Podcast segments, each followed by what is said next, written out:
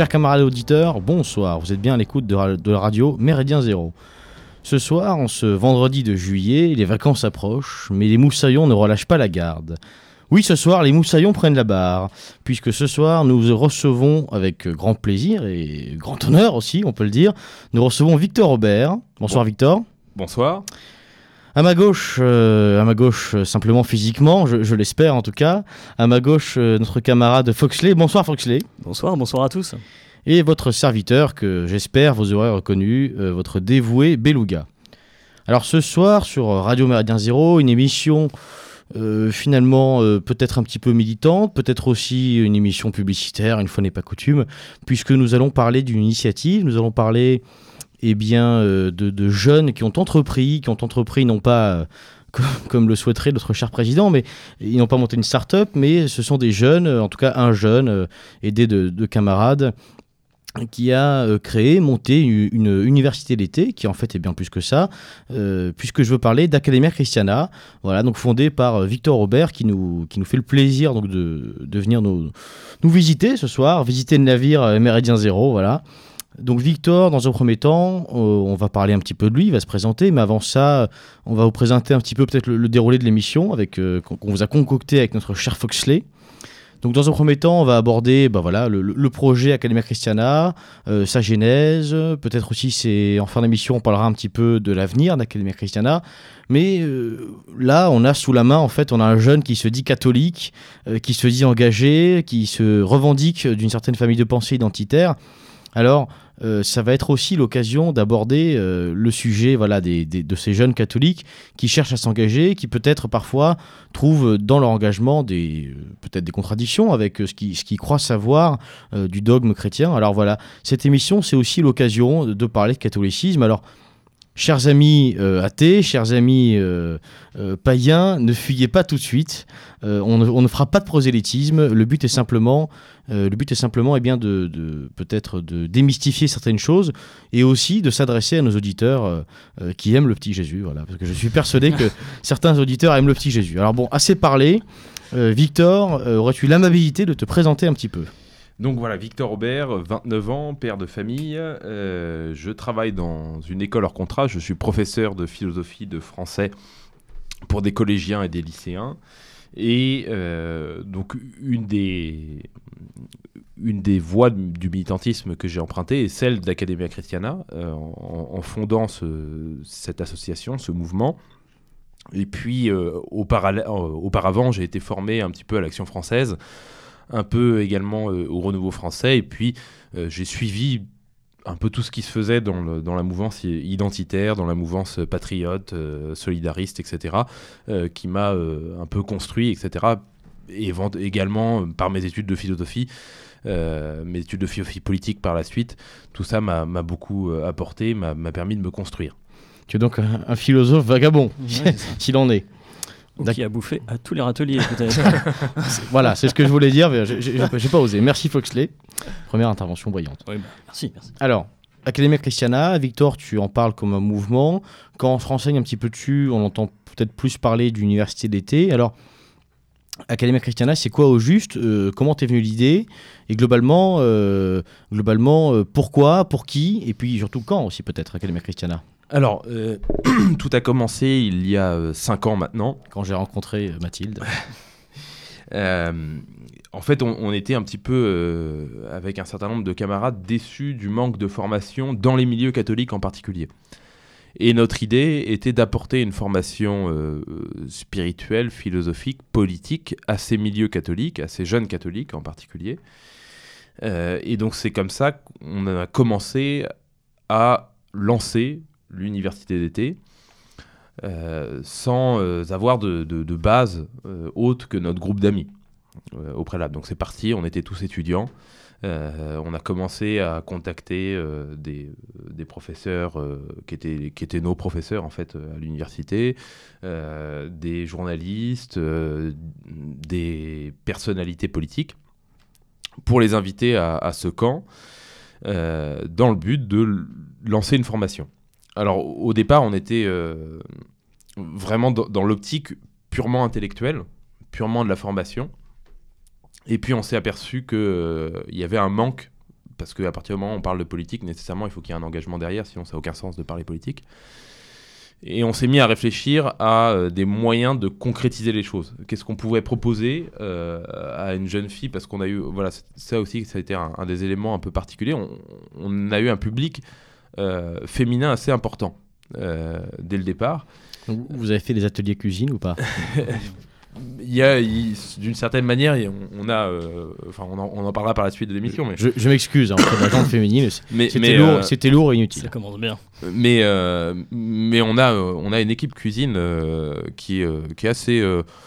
Il y, y, a des, des quotas d'hommes, femmes qui sont assez, assez égaux. Donc voilà. Marlène Chapa est rassurée.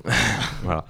Donc, on a commencé euh, à, réfléchir qu'est-ce qu'on peut proposer à euh, une jeune fille euh, de 20 ans qui a fait l'université et qui souhaite essayer de mettre un peu en pratique toutes ces belles paroles qu'elle a entendues prononcer pendant l'université? Et, et, là, on, on s'est dit, bah, en fait, on n'a pas grand-chose à proposer. Donc, il faut, chercher, il faut trouver. et ça nous a amené aussi à, travailler des questions plus pratiques. Euh, sur des thématiques euh, comme l'écologie, comme euh, des thématiques d'économie, sur le libéralisme, sur le capitalisme, sur la technique, sur l'entreprise, sur la famille, sur l'action politique locale. Et on s'est mis après, petit à petit, à faire des choses et puis à se mettre en lien avec des gens qui faisaient déjà des choses. Et du coup, avec ces contacts qui se sont tissés avec des gens qui œuvraient déjà, ça nous a permis aussi de faire, de créer des passerelles vers l'action euh, qu'on pouvait proposer à tous les étudiants. Voilà, on connaissait, ben, moi j'étais parisien à l'époque, euh, on connaissait un certain nombre de groupes à Paris euh, qui œuvraient déjà dans, des activités concrètes, pratiques et politiques, et on pouvait directement recommander ces groupes-là à ceux qui venaient à nos universités. Et puis ensuite, avec d'autres jeunes qui pouvaient, euh, même dans la politique plus politicienne, certains qui été euh, attachés parlementaires, euh, qui avaient des, relations avec des députés, etc., bah, pouvoir proposer éventuellement, pour ceux qui avaient fait des études qui correspondaient à ce genre de poste, aussi des débouchés dans, ces domaines-là. Donc c'est comme ça que c'est un peu monté. C'est du coup de plus en plus concrétiser. On est allé au départ, on était vers quelque chose d'assez abstrait, où on travaillait beaucoup de philosophie politique, euh, même de la philosophie générale, euh, pourquoi pas même de la métaphysique, etc. Et ensuite, euh, on est allé petit à petit vers des questions plus concrètes, plus pratiques, sur des thématiques vraiment plus politiques. Donc en fait, on a, une évolution finalement, si, je comprends bien, dans l'Académie Christiana, c'est-à-dire qu'on part d'un concept qui finalement est assez intellectuel, euh, c'est pas un gros mot, hein, mais qui, est assez intellectuel, c'est-à-dire bon, on va se former, et puis très vite euh, arrive un constat, si je comprends bien, de, bon, bah, la formation c'est bien, mais qu'est-ce qui se passe après? Et donc aujourd'hui, finalement, ce que tu nous décris, c'est un fonctionnement qui est peut-être comme, une toile d'araignée, c'est-à-dire qu'on cherche à, vous, cherchez plutôt à, tisser un certain réseau. Exactement. Voilà. Euh, une chose un peu pour illustrer ça, c'est quelque chose qu'on vient tout juste de lancer sur notre site internet. ça s'appelle la commune. Et euh, l'idée de cette commune, c'est d'arriver à, développer tous les services qu'une commune, qu'une commune française, qu'une mairie, euh, tout simplement, peut proposer. Donc dans le domaine de l'emploi, dans le domaine de l'éducation, dans le domaine de la petite enfance, dans le domaine euh, d'un certain nombre de services. Qui, qui fait les poubelles, du coup? Alors justement, puisqu'on est une commune qui n'est pas localisée à un endroit précis, parce que justement une des particularités de l'Académie chrétienne, et, et qui est en fait une difficulté et à la fois une force, c'est qu'on s'est retrouvé à avoir des participants qui venaient de toute la France. Donc euh, quand on a deux Toulonnais, deux Strasbourgeois, deux Rémois, euh, trois Bretons, euh, etc. Bon, qu'est-ce qu'on fait? Parce qu'on peut pas, on peut pas. Enfin, c'est difficile à deux ou à trois de lancer une section locale, etc. Même si c'est éventuellement faisable. Mais il faut aussi le talent, parce que se lancer comme ça, il faut aussi un, certain esprit d'initiative, une certaine confiance dans, dans, le risque, etc. donc ça, c'est difficile. Donc on s'est dit qu'on allait essayer en utilisant euh, l'outil euh, l'outil digital via notre site internet, créer cette plateforme-là euh, qui permet de faire connaître un certain nombre d'initiatives positives, puisqu'on a beaucoup parmi nos anciens participants euh, d'entrepreneurs qui ont monté euh, des boîtes dans des domaines très différents, que ce soit le, déménagement, que ce soit euh, un bar, que ce soit un serrurier, etc. Voilà. donc l'idée, c'est de faire connaître ces entreprises-là, parce que lorsqu'on a besoin de déménageurs, ben, on a des copains qui sont déménageurs, donc autant faire appel à eux. Et puis aussi inciter ceux qui ont lancé leur entreprise ou qui éventuellement penseraient à cette idée entrepreneuriale, euh, bah, de prendre des contacts, de se lancer, etc. Et puis euh, aussi tous les jeunes qui cherchent des stages, et ben, leur, leur, trou- leur trouver euh, des stages dans, tous les domaines d'activité professionnelle qu'ont nos, nos participants, nos anciens participants. Et concrètement, ça marche comment? Parce que t'as pas peur de qu'il y ait un certain fichage justement de, de marquer concrètement telle entreprise par exemple sans, sans forcément entrer dans le détail de pratiquement comment marche euh, je, ça doit marcher comme une sorte de forum ou quelque chose comme ça non c'est Ça marche un, un petit peu comme une forme de forum ou de réseau social. Euh, alors, il- pour, euh, pour y accéder, il faut s'inscrire et nous, on peut avoir un contrôle sur euh, les, les personnes qui s'inscrivent. Voilà. Donc, ça nous permet d'avoir une relative sécurité. Après, forcément, quand on lance ce genre de choses, on est toujours un petit peu à la merci. Euh, effectivement, toujours, il y a toujours un risque. Voilà, Euh, on pense que c'est un risque qui mérite d'être pris Mm. parce que Ouais, en soi, sûr. on n'a aucune activité euh, illégale, aucune Mm. activité euh, qui, voilà. Bon après, il- voilà, un journaliste qui s'amuserait à, à infiltrer la chose, etc., pourrait sans doute y arriver. Euh, même nos, voilà, même nos universités d'été sont pas à l'abri euh, de, de, de- de quelque infiltration qu'elle soit. Euh, mais ce qui nous rend assez serein sur ce genre de problématique, c'est que tout le discours qu'on tient pendant les universités d'été, on est tout à fait prêt à l'assumer euh, individuellement, publiquement. Euh, on, on parle à visage découvert. Euh, voilà, tout, tout- tout ce qui est, tout ce qui est dit voilà, peut, peut être assumé publiquement et, et on est prêt. Voilà, bien évidemment, on, on sait qu'on aura une contradiction en face de nous, mais ça nous fait pas peur et ça fait partie du, travail. Et de toute façon, cette problématique bon, euh, de l'infiltration, du fichage, etc., cette problématique finalement euh, sécuritaire hein, pour nous, c'est une problématique inévitable. Il y a maintes exemples euh, d'infil- d'infiltration. Un des plus connus dans les milieux d'ailleurs catholiques, ça a été euh, le reportage, alors j'ai oublié la, chaîne qu'il a fait, mais c'était sur Dia- Diacirae à Bordeaux. Bon, ils, se sont fait complètement infiltrer. euh, derrière, je crois qu'ils ont été euh, dissous. Personne n'est à l'abri, mais effectivement, euh, c'est un risque à prendre. Voilà, mais à, à la, à la- à la différence près, et c'est pas du tout. euh, Il y avait d'ailleurs une émission de, de Méridien Zéro sur, cette, euh, sur cet épisode-là. Euh, ce qui avait beaucoup nuit un petit peu à Diaciré, c'était euh, leur contact. euh, et toutes les questions aussi de justement sur, sur les armes à feu, etc. Euh, voilà, nous on va essayer voilà, d'éviter un petit peu le, le- Pour l'instant, en tout cas, on- n'a rien euh, dans, dans notre entourage qui pourrait susciter euh, un amalgame avec euh, la préparation d'une guerre civile ou des, enfin, des, des choses comme ça. Voilà. Et c'est vrai que bon, Diaciré se sont fait un peu piéger parce que c'était pas directement eux en fait. Euh, voilà. Mais jusqu'à présent, euh, on va dire qu'on on peut dire voilà, venez fouiller dans nos dossiers, on n'a pas grand chose de, de dangereux, quoi que ce soit. Autrement dit, vous préparez le petit matin et pas le grand soir. Exactement. Pour refermer cette parenthèse sécuritaire, une question euh, moi qui, m'est venue euh, quand j'ai connu Academia Christiana, c'est super idée alors d'avoir fait une, université d'été, mais pourquoi euh, avoir, je vais employer un terme horrible, mais segmenter votre cible, puisque là on, est en train de dire que c'est finalement dédié, en tout cas peut-être pas exclusivement, mais c'est dédié aux jeunes qui se, qui se revendiquent, qui se sentent en tout cas catholiques. Est-ce que c'est un choix qui a été simplement euh, euh, naturel pour vous parce que vous l'étiez tous, ou est-ce qu'il y a quelque chose derrière, une motivation particulière à cibler ce public-là? Il y a les deux. Euh, au départ, c'était un choix naturel parce qu'on l'était tous. Et ensuite, il y a aussi un, choix stratégique à cibler ce public-là, c'est qu'il n'existe pas vraiment d'organes politiques ou d'œuvres politiques qui s'adressent aux catholiques et ou en tout cas qu'ils le fassent comme Academia Christiana le fait. Et du coup, ça peut être l'occasion de développer un, peu notre originalité. Euh, premièrement, euh, il y a l'aspect euh, philosophique, je dirais doctrinal, qui n'a pas grand-chose d'original chez Academia Christiana. On se réfère grosso modo à Aristote, à saint Thomas d'Aquin, aux penseurs classiques de la philosophie politique, à la doctrine classique, souvent que l'Église a, non pas forcément canonisé, mais en tout cas a fait sienne, euh, a adopté, etc. Ensuite, là où il y a peut-être un petit peu plus d'originalité à Academia Christiana, c'est qu'on ne s'interdit pas d'aller chercher ailleurs d'autres références, d'autres penseurs, d'autres idées. Euh, Et même chez des penseurs qui ne sont pas catholiques, et même parfois chez des penseurs qui ont été hostiles au catholicisme. Je pense euh, par exemple à quelqu'un comme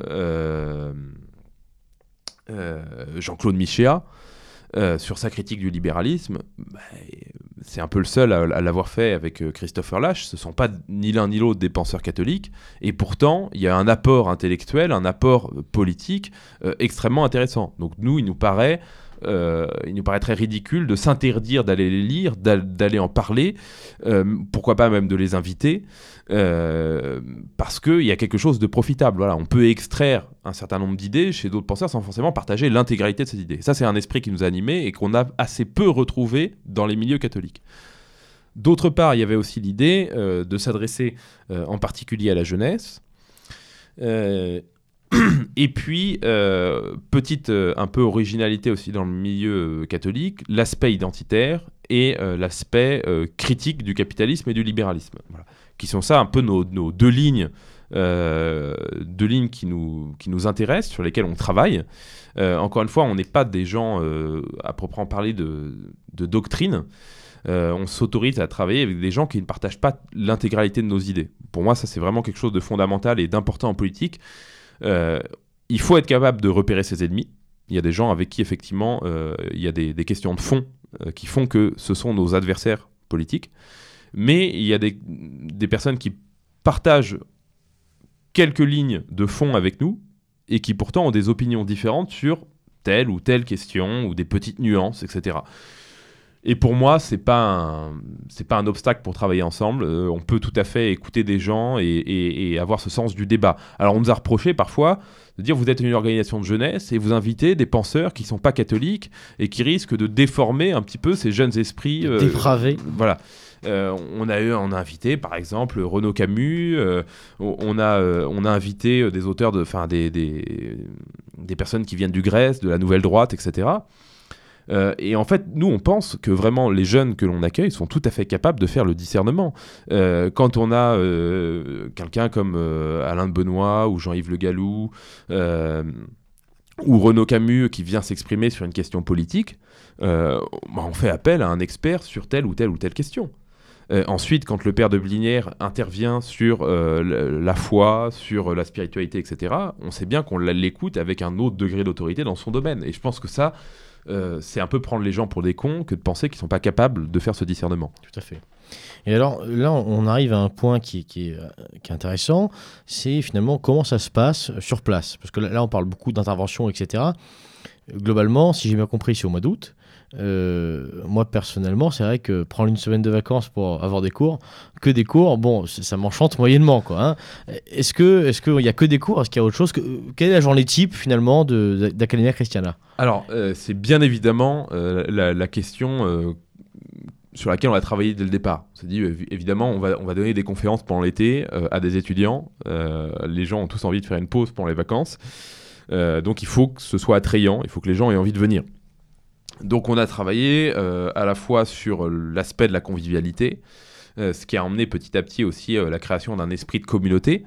Et, ça, on en parlera après dans la suite de l'émission, mais c'est vraiment un, des points importants d'Academia Christiana, c'est cet esprit de communauté qu'on essaye de recréer, sur lequel on essaie de travailler, parce qu'on pense qu'il est vraiment une base pour l'action politique et pour le militantisme par la suite. Mais donc pour parler de la journée type, les gens donc peuvent se lever le matin à peu près à, l'heure qu'ils veulent. La seule obligation qu'il y a, c'est d'être à la première conférence qui est à 9h30. Pour ceux qui le souhaitent, il y a une messe euh, basse, donc c'est une messe euh, assez courte. On reviendra un petit peu tout à l'heure sur, la, sur la liturgie durant, le, durant la semaine. Voilà, euh, à laquelle il peut assister. Un petit déjeuner en fait où chacun prend son, prend son bol, se sert son café, se fait ses tartines. Voilà, il n'y a pas de service à table, etc. Comment? Et 9h30, là pour le coup, c'est un peu un devoir euh, pour chacun des participants, parce qu'on a quand même une, certaine exigence, un petit peu de ponctualité, de rigueur.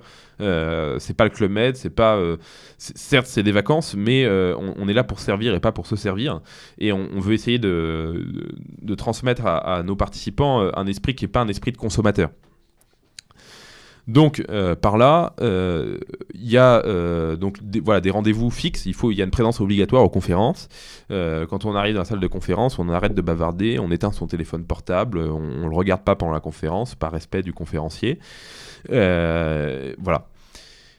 Ensuite, donc le matin, il y a deux grandes conférences avec une pause entre les deux, le déjeuner Voilà, qui est un déjeuner euh, sympathique, festif, on chante à table, il y a du vin, euh, voilà, tout est, euh, c'est, très catholique.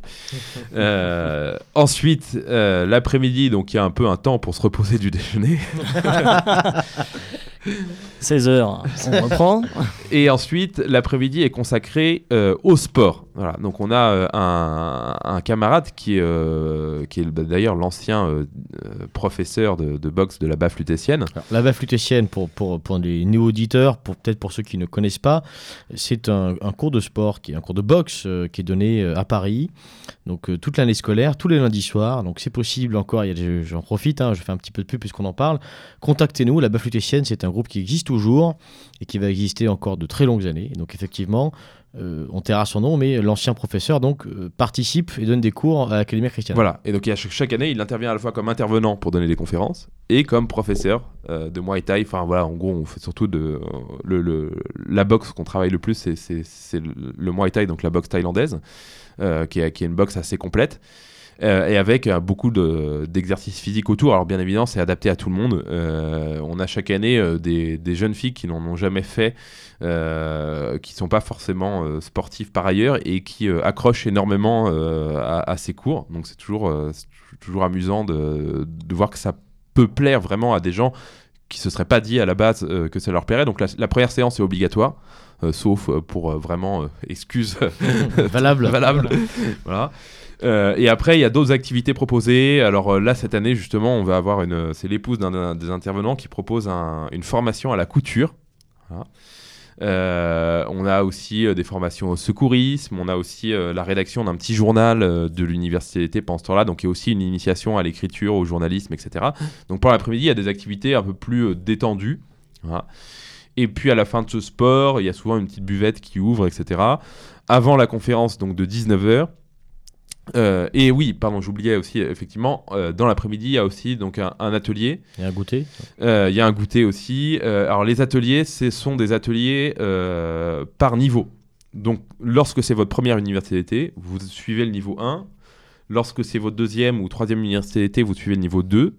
Et lorsque c'est votre quatrième ou cinquième université d'été, il y a un niveau 3. Qui s'a- qui s'adresse plutôt aux cadres pour ceux qui ont déjà une bonne formation, sur lesquels on travaille des questions beaucoup plus techniques euh, vis-à-vis, ou même moi, voilà, je, je- je suis ce niveau 3 pour apprendre de nouvelles choses. Donc c'est pour euh, illustrer aussi cet aspect de la formation continue, euh, de travailler de nouvelles questions à chaque fois, et que ceux qui ont déjà fait une université ne refassent pas les mêmes choses. Et les intervenants changent en fonction des niveaux, je suppose. Exactement, voilà. Donc c'est en, en fait c'est euh, en, en même temps, euh, voilà, le, le- mettons à 15h, il y a la conférence de niveau 1, la conférence de niveau 2, la conférence de niveau 3 euh, et donc chacun par groupe de niveau suit une conférence qui est on appelle ça un atelier parce que justement il y a plus de place à la prise de parole. Euh, on peut euh, voilà intervenir euh, pendant la conférence pour poser une question euh, au conférencier. On travaille beaucoup la question de la pédagogie. Voilà, là il, s'agit vraiment puisqu'on a beaucoup de nos participants qui sont des lycéens. nous, un, des impératifs qu'on demande à nos conférenciers, c'est que leur conférence soit audible pour un lycéen qui est en classe de seconde. Euh, donc il ne s'agit pas euh, de faire de la démagogie, de, faire quelque chose qui finalement ne ressemble plus à rien, mais il s'agit de prendre les gens là où ils sont et de ne pas les perdre. Euh, alors après, évidemment, on prévient le- les, les- les lycéens en leur disant ça va être ardu, il va falloir que vous accrochiez, vous retirerez peut-être pas tout, mais en même temps c'est pas grave, vous allez venir les années suivantes, et puis petit à petit c'est comme ça que vous allez vous former. Je pense qu'on a tous commencé comme ça, on a lu des articles de revue, on comprenait pas forcément euh, euh, l'intégralité euh, de, de- des enjeux de l'article, etc. Mais voilà, c'est petit à petit en suivant qu'on apprend, etc. Euh, et en même temps, il faut aussi que euh, ça arrive. On a parfois aussi même euh, bah, des gars qui sont qui préparent une thèse de doctorat. Voilà, il faut aussi que ces personnes-là puissent y retrouver quelque chose. Que ce soit pas voilà. Donc le modèle un petit peu qu'on choisit, c'est le. Vous connaissez tous les manuels pour les nuls. Et si vous en avez déjà ouvert un, vous apercevrez que c'est euh, c'est pas quelque chose de. On y apprend des choses dans ces manuels pour les nuls. Et et le, la ligne un petit peu directrice de ces manuels pour les nuls, c'est toujours de définir les termes compliqués.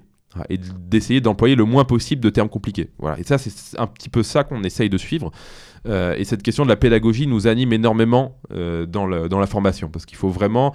euh, on s'adresse à des jeunes qui viennent vraiment d'horizons très divers, qui souvent n'ont reçu aucune formation de base.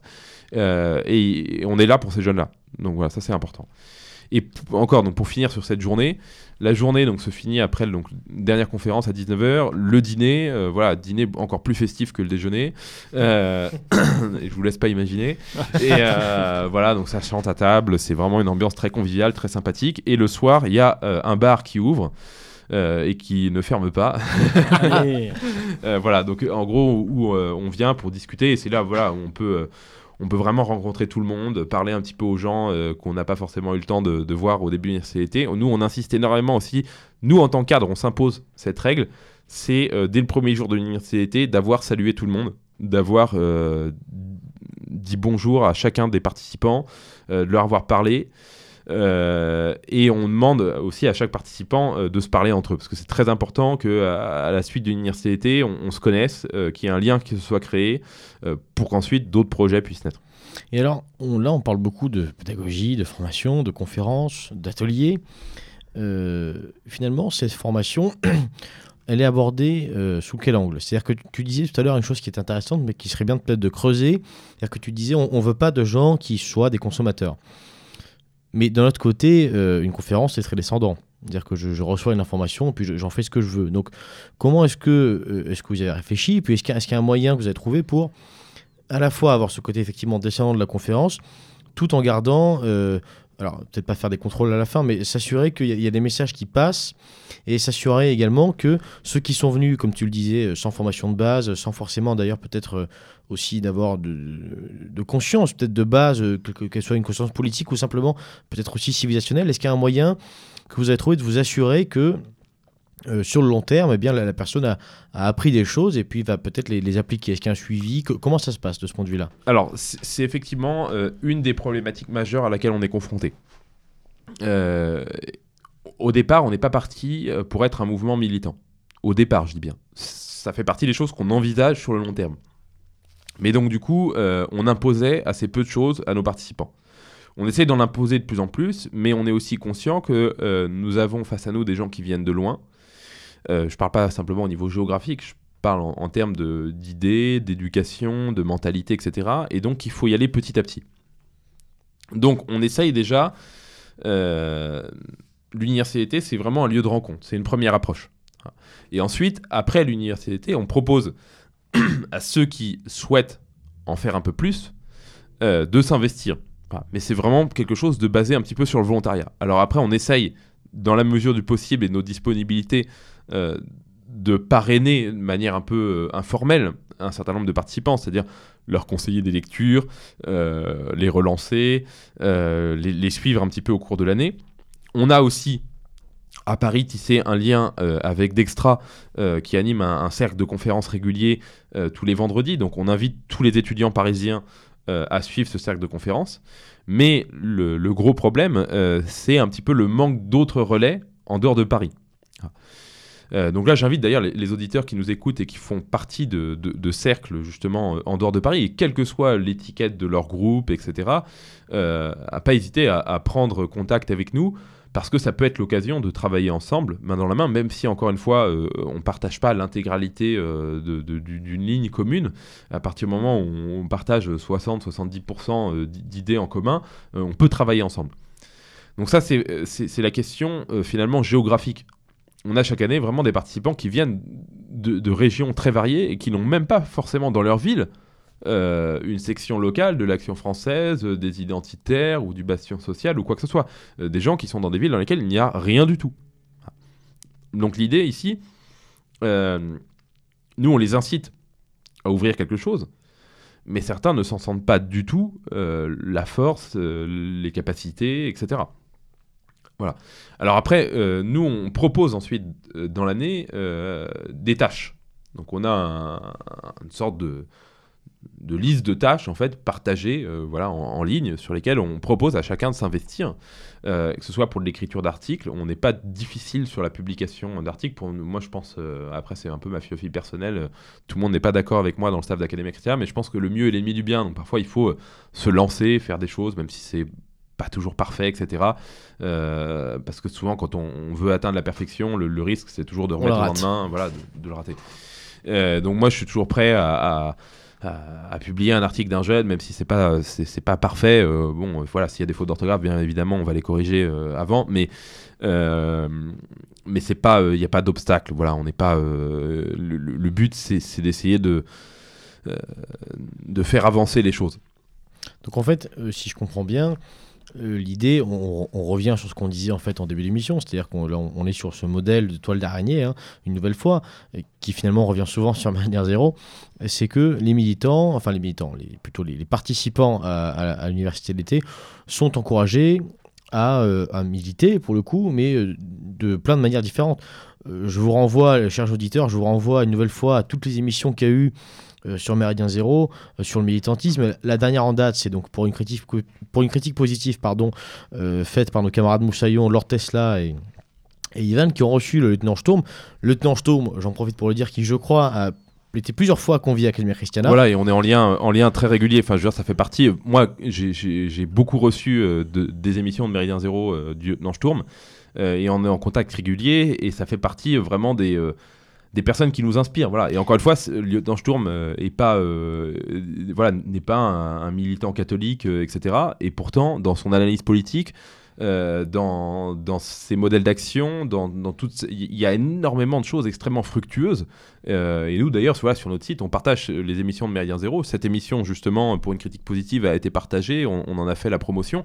Ça fait partie vraiment de choses avec lesquelles on il y a des, des, lignes, euh, des lignes vraiment communes euh, sur lesquelles il faut travailler ensemble. C'est une ligne commune qui, nous est chère euh, sur Maradien Zéro, qui revient assez régulièrement dans nos émissions. C'est en fait la ligne du tout est militantisme. C'est-à-dire que là, on a parlé bon, d'ouvrir des sections de grands mouvements, etc c'est très bien, il faut tout pour faire un monde, mais il n'empêche que malgré ça, j'habite dans un village, je peux tout à fait militer.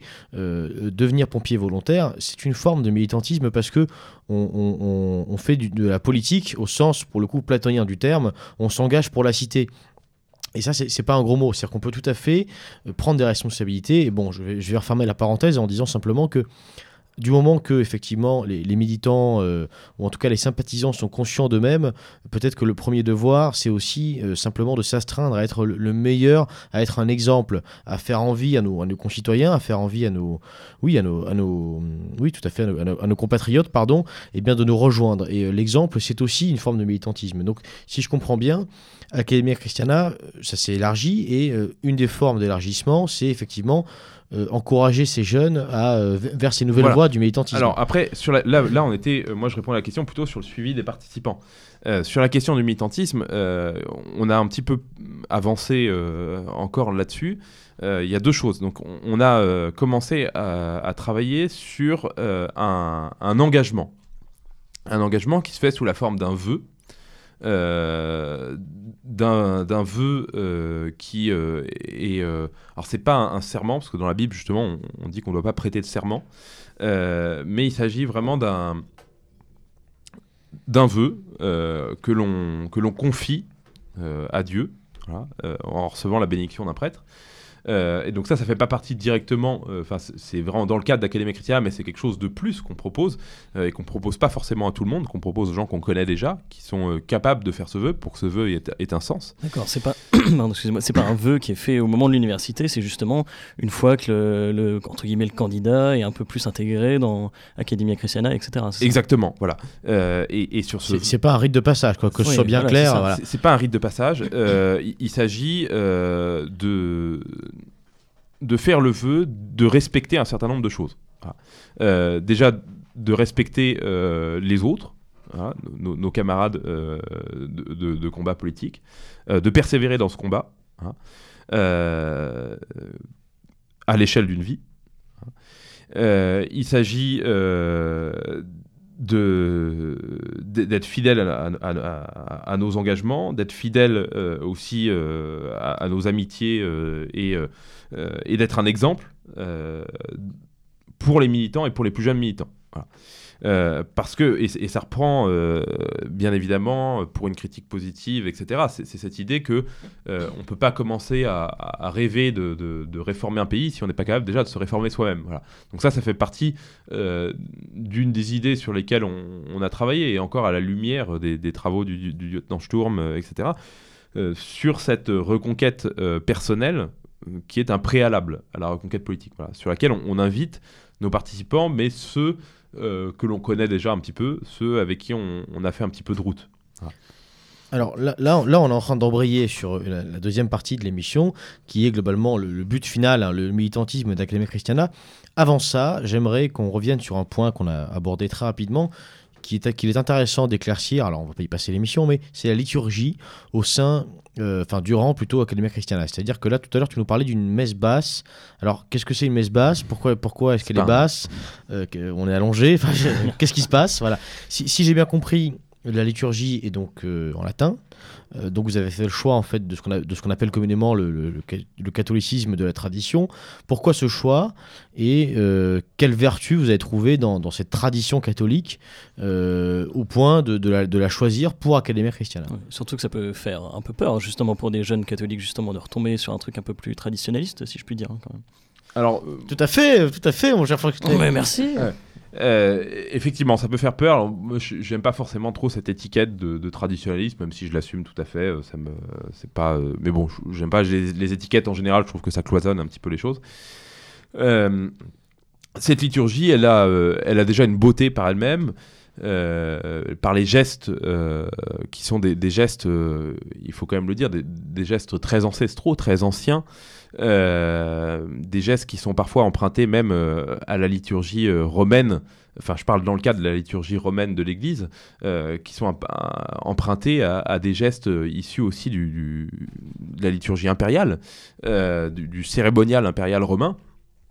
Euh, le- le- le- les ornements de cette liturgie étaient des, ornements euh, qui avaient une symbolique euh, justement dans l'Empire romain.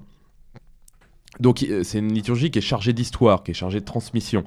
Il ne s'agit pas de faire de l'archéologisme, il s'agit de voir que la liturgie est quelque chose qui est en dehors de l'esprit du monde. Par cette liturgie, finalement, nous sommes emmenés au-delà, nous sommes emmenés justement vers le ciel, et c'est pour ça justement que l'utilisation du latin euh, a son importance. C'est-à-dire qu'on n'utilise pas la langue avec laquelle on va acheter son pain, euh, la langue avec laquelle on, on s'exprime quotidiennement, on utilise effectivement une langue qui est propre au sacré, réservée pour le sacré. Et justement, un des, un des aspects du sacré en Occident, c'est justement cet aspect de séparation. Ah, En Occident, ce qui est sacré, eh bien, on le sépare du profane. Il y a une distinction, un écart. On ne le touche pas, on n'a pas le droit de le toucher, et c'est ça qui marque justement euh, l'espace sacré.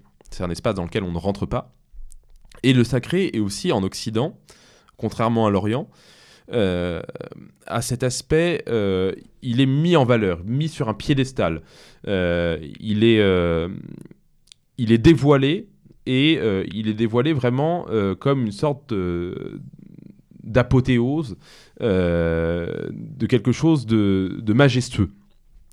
Et cette liturgie euh, romaine traditionnelle euh, nous permet de redécouvrir cet aspect-là et d'élever un petit peu nos corps qui sont nos corps, nos pensées qui sont très terrestres, très très matériels, euh, et de nous aider à cela. Moi, clairement, quand, je dis pourquoi j'ai choisi cette liturgie-là, pourquoi je choisis d'aller à la messe dans des lieux où cette liturgie-là est célébrée, euh, c'est d'abord parce que je me sens faible, euh, que j'ai besoin finalement de ces gestes, de ces ornements, de ces prières, de cette langue, qui m'aident effectivement à essayer d'élever un peu mes pensées vers Dieu. Euh, et chose effectivement qu'on retrouve un petit peu moins dans une liturgie réformée après le Concile de Vatican II, qui est une liturgie qui se rapproche un peu plus du profane.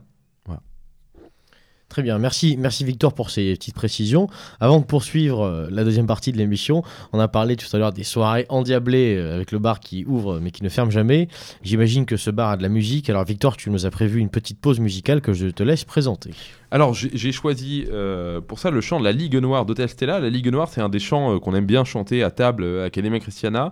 Et euh, cette reprise par Hotel Stella lui donne un petit côté euh, un peu plus euh, rock and roll. Et c'est aussi un des côtés qu'on essaye de cultiver à Academia Christiana. Donc c'est pour ça que j'ai choisi ce soir la Ligue Noire d'Hotel Stella. C'est parti.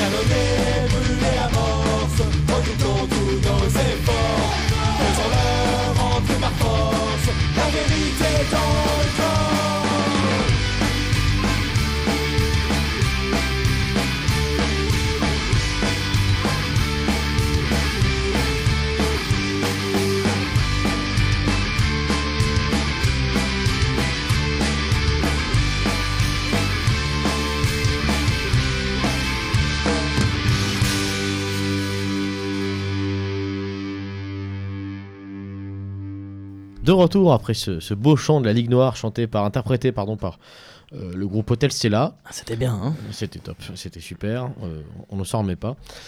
De retour donc pour euh, continuer à parler d'Academia Christiana et pour dériver finalement un petit peu euh, d'Academia Christiana vers l'un des buts que, que- que se sont donnés ces jeunes gens qui ont fondé donc ce, cette université d'été, ce mouvement, hein, ce mouvement de, de formation jeunesse.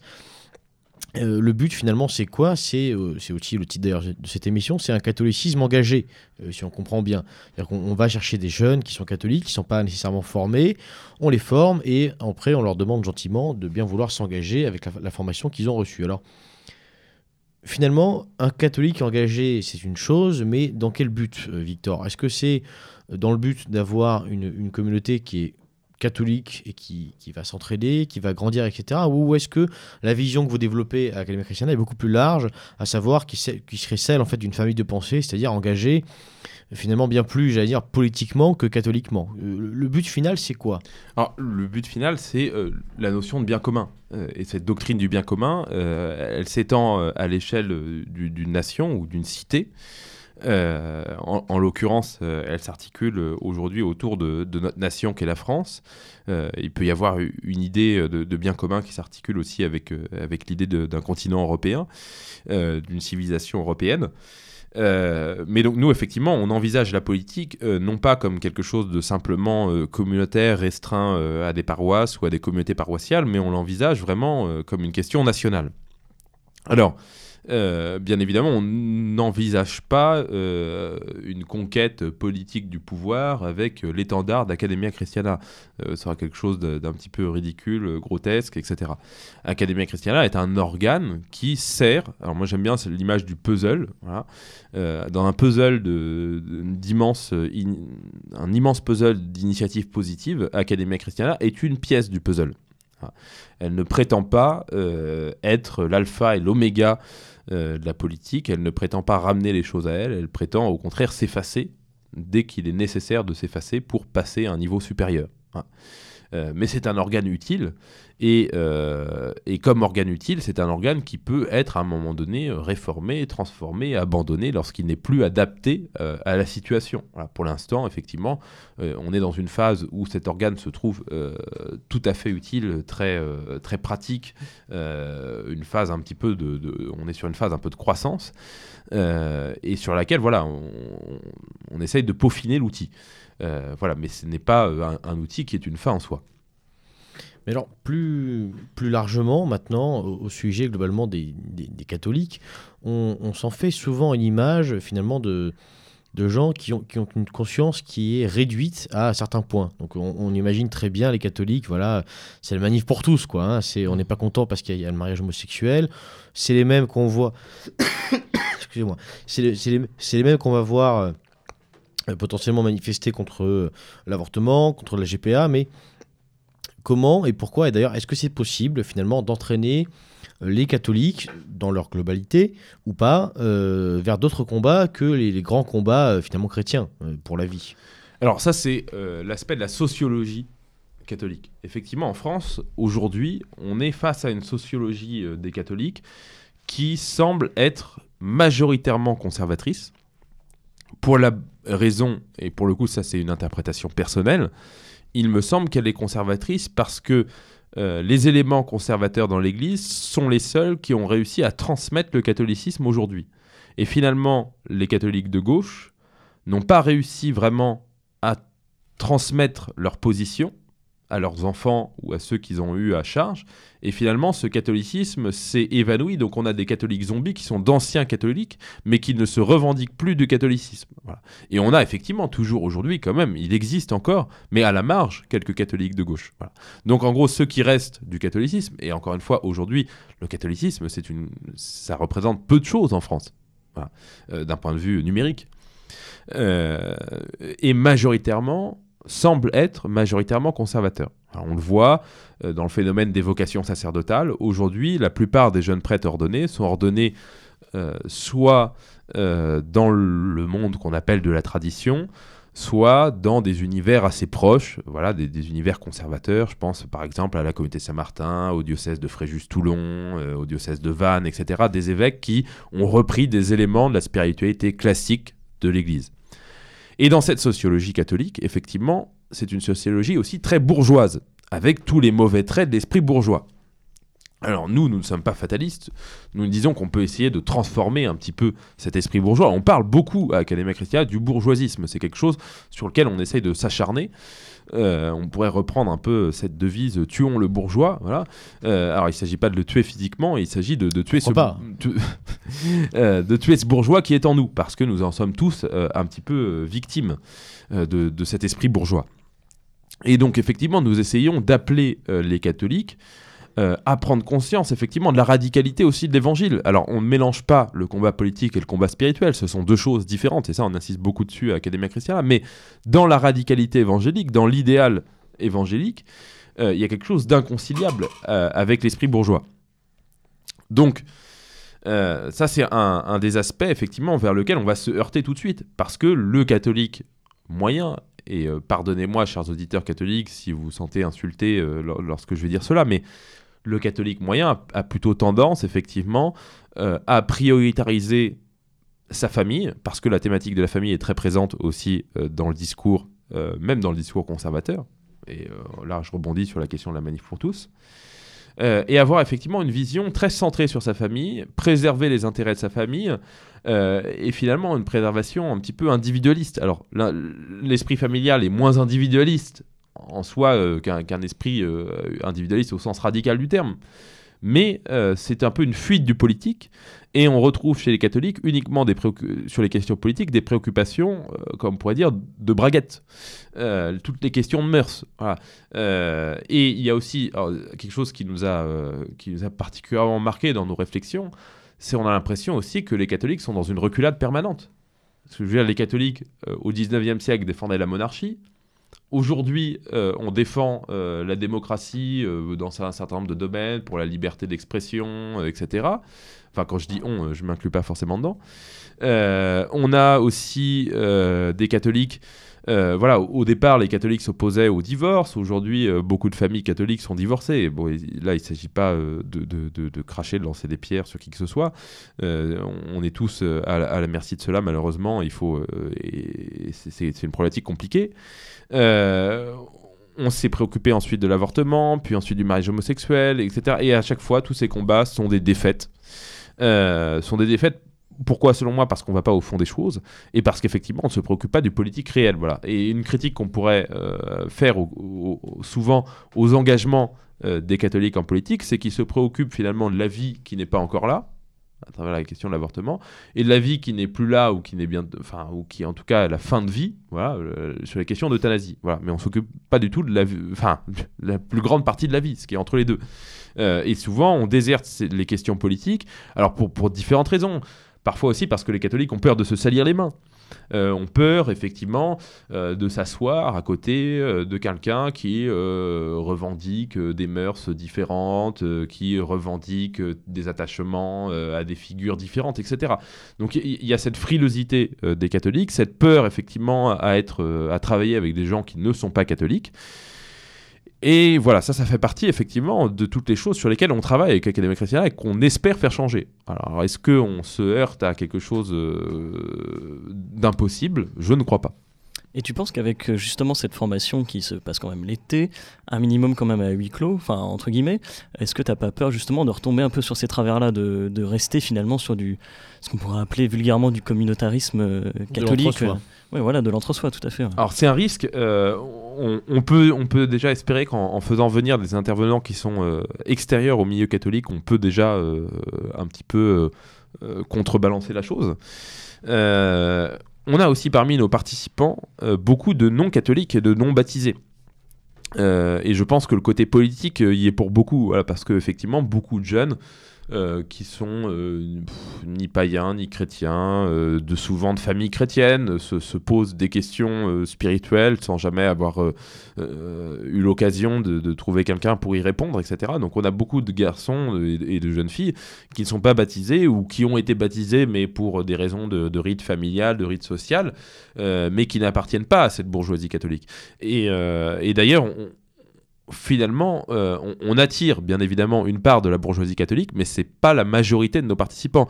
Euh, Moi-même, n'en étant pas issu, étant un converti, Julien Angela, qui est mon bras droit, étant lui aussi un converti, euh, et, un, bon nombre de, nos cadres du départ et cadres toujours actuels sont souvent issus de familles qui étaient, quand ils sont issus de familles catholiques, ils étaient souvent issus de familles catholiques très militantes.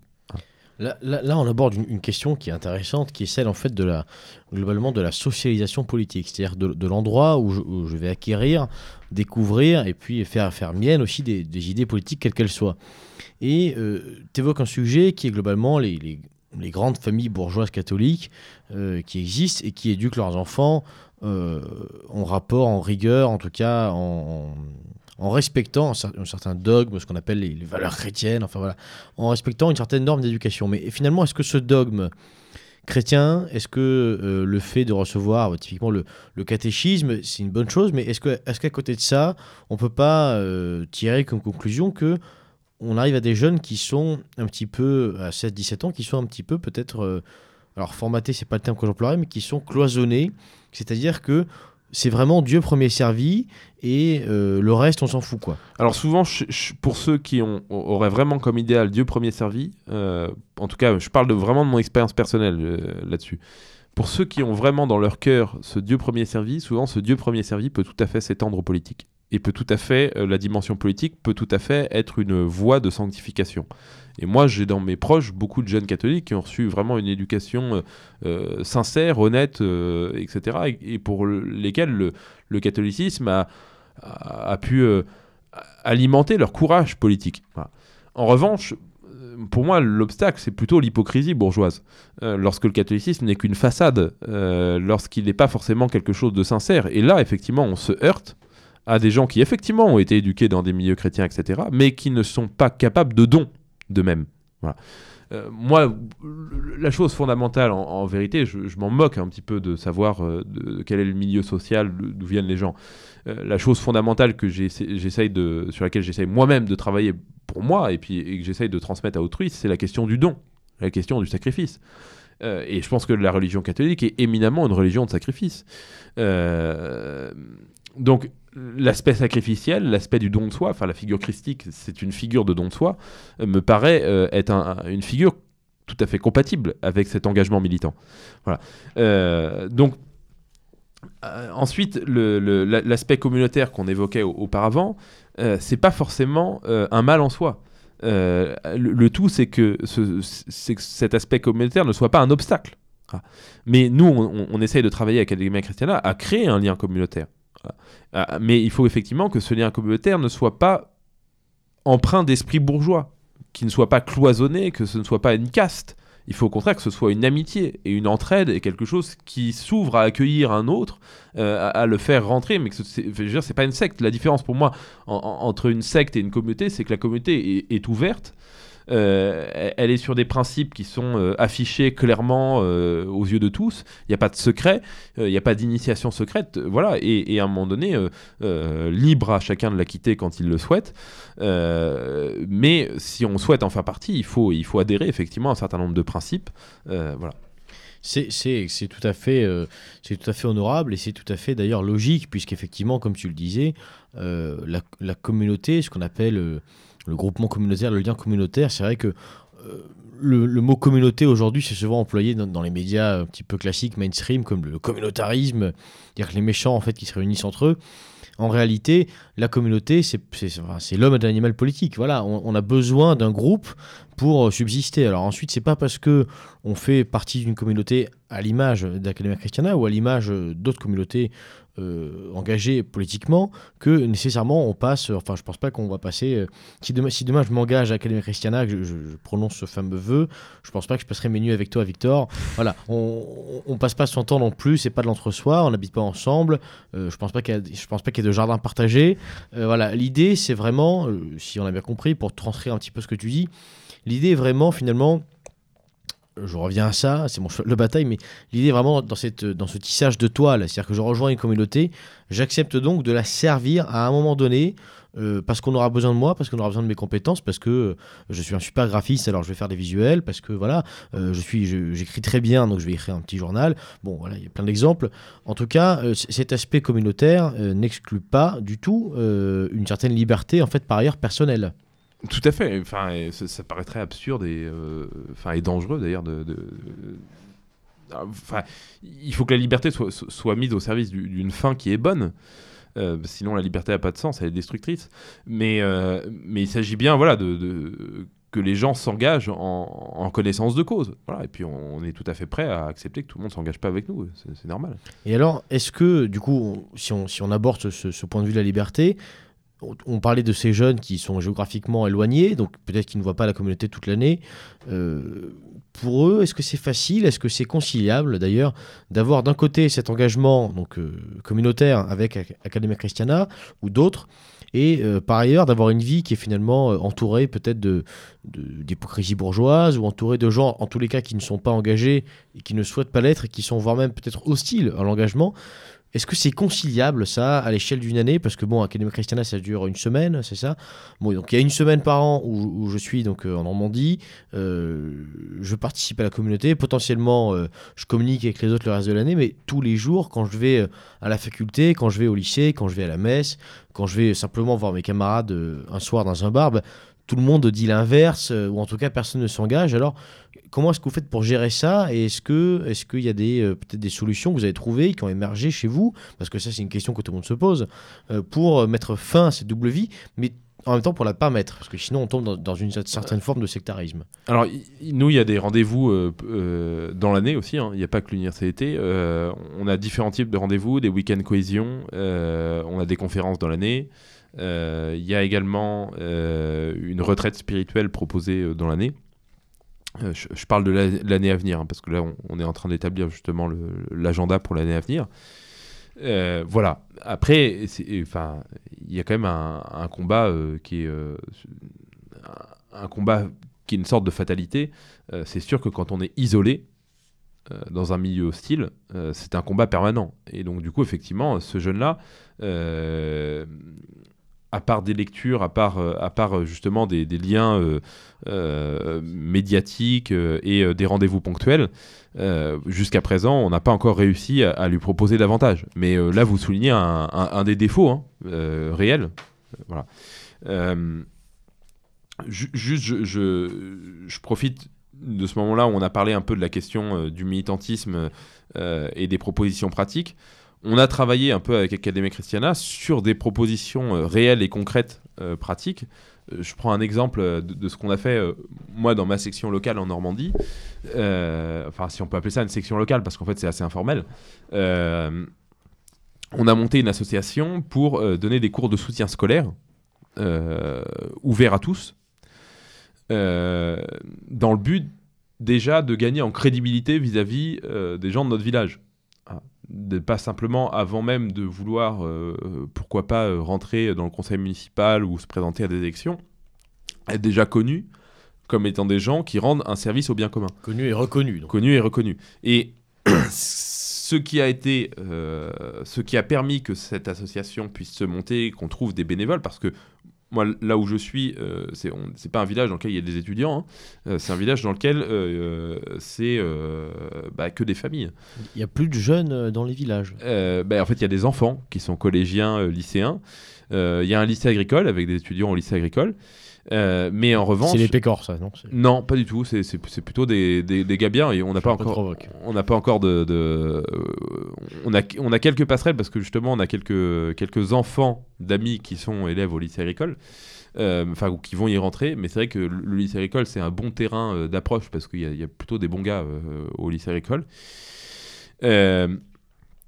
Et du coup, euh, mais ce qui a permis de monter cette association et cette œuvre militante et d'avoir des familles qui soient prêtes euh, à donner euh, un samedi de temps en temps pour faire un accompagnement en soutien scolaire, c'est déjà parce qu'il y avait une communauté paroissiale. Voilà. Mais effectivement, pour qu'on passe de la communauté paroissiale à une œuvre un peu plus politique, bah, il faut effectivement une formation. Et je pense que là, ici, on, Academia Christiana a, sans doute permis un peu un questionnement. euh, voilà, l'idée politique a pu germer. Et, euh, mais, mais voilà, le- le- l'aspect communautaire qu'il peut y avoir dans une paroisse n'est pas forcément contradictoire. Le tout, c'est de casser un peu cet entre-soi et d'aller ailleurs. Voilà. Et d'aller ailleurs vers du politique et pas juste de l'évangélisation. Même si l'évangélisation est quelque chose de nécessaire, mais c'est pas la même chose que du politique.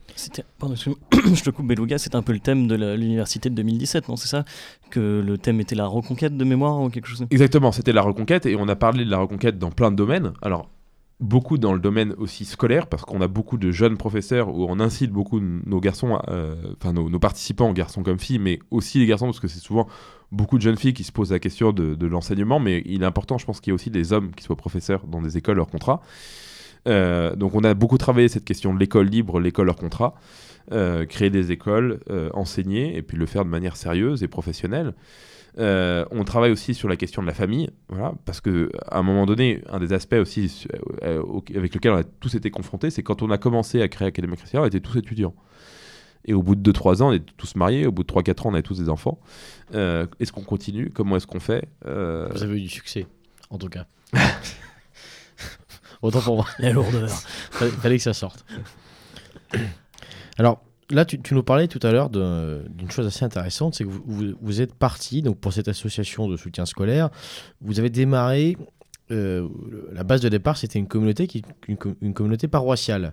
Et donc là, on, on arrive à un lien finalement, bon, plus ou moins indirect, mais un lien quand même avec l'Église. L'Église est qu'un grand E. Et donc, euh, on, on en profite hein, avec Foxley. On, a- on a, on a un catholique engagé sous le bras, donc on, va, On va on va un peu le travailler. Euh, regarde mon chef et tu me verras.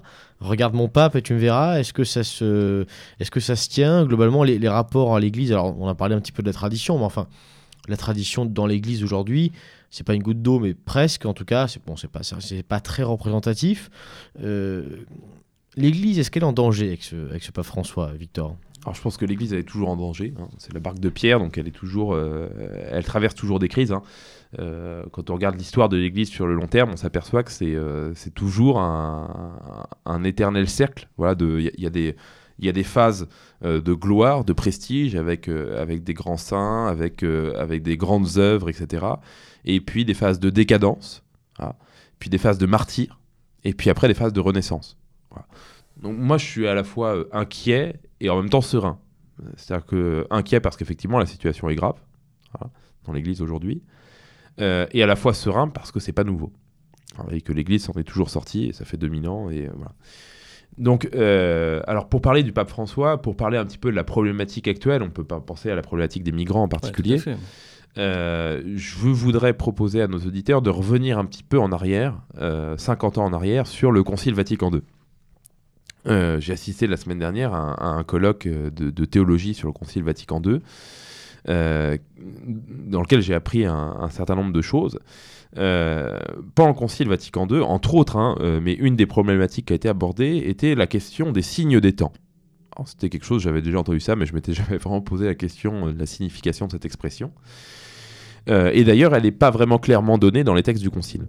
On arrive à comprendre la signification de cette expression de signe des temps à travers les différentes occurrences dans lesquelles elle apparaît. Et on pourrait la définir de manière approximative. Qu'est-ce que c'est qu'un signe des temps? C'est une sorte de mouvement social qui n'est pas forcément chrétien, mais qui peut être interprété comme un signe de la providence, c'est-à-dire un signe de l'intervention divine. C'est-à-dire qu'à partir du moment où Dieu permet que cette manifestation sociale ait lieu, eh bien, il faut que les catholiques soient attentifs à cette manifestation sociale parce qu'elle peut être un signe des temps, autrement dit, une action de Dieu sur terre par l'intermédiaire des hommes, dans, la mesure où il la laisse faire, eh bien, euh, il veut donner par là euh, un, signe. Et si on interprète bien ces signes, on peut s'apercevoir que ces signes seraient la manifestation, l'avènement du royaume de Dieu sur terre. Alors ça pose un problème parce que le nombre de réalités sociales, de mouvements sociaux qui ont lieu, euh, comment est-ce qu'on en retient un comme étant un signe des temps divin et l'autre ne l'étant pas Euh, si on voit euh, dans les années 40 euh, les mouvements sociaux qui ont apparu, bon, est-ce que le nazisme peut être considéré comme un signe des temps? Ça paraît évident que pour les pères de l'Église présents au concile, ça ne le soit pas. Mais dans ce cas-là, parce que effectivement le communisme a été pris dans les années 50-60 comme un signe des temps, manifestant la libération, euh, euh, la libération euh, du salariat, la libération du prolétariat, l'unification des hommes autour de lutte et de libération, venant, finalement faire, venir la justice de Dieu sur terre, etc. dans une naïveté complète.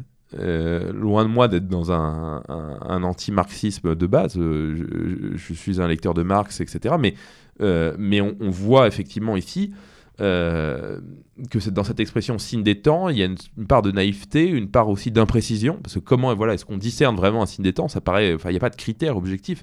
Et, en fait, en réalité, les réalités sociales, euh, je veux dire, doivent être analysées, mais ne peuvent pas être analysées en soi. Enfin, c'est très difficile de, de leur porter un regard euh, absolument surnaturel en les canonisant. Mais donc, du coup, ça a été une tendance qui a été donnée à travers le Concile Vatican II et plusieurs mouvements. Et donc, c'est ça qui a ouvert euh, la porte aux théologies de la libération.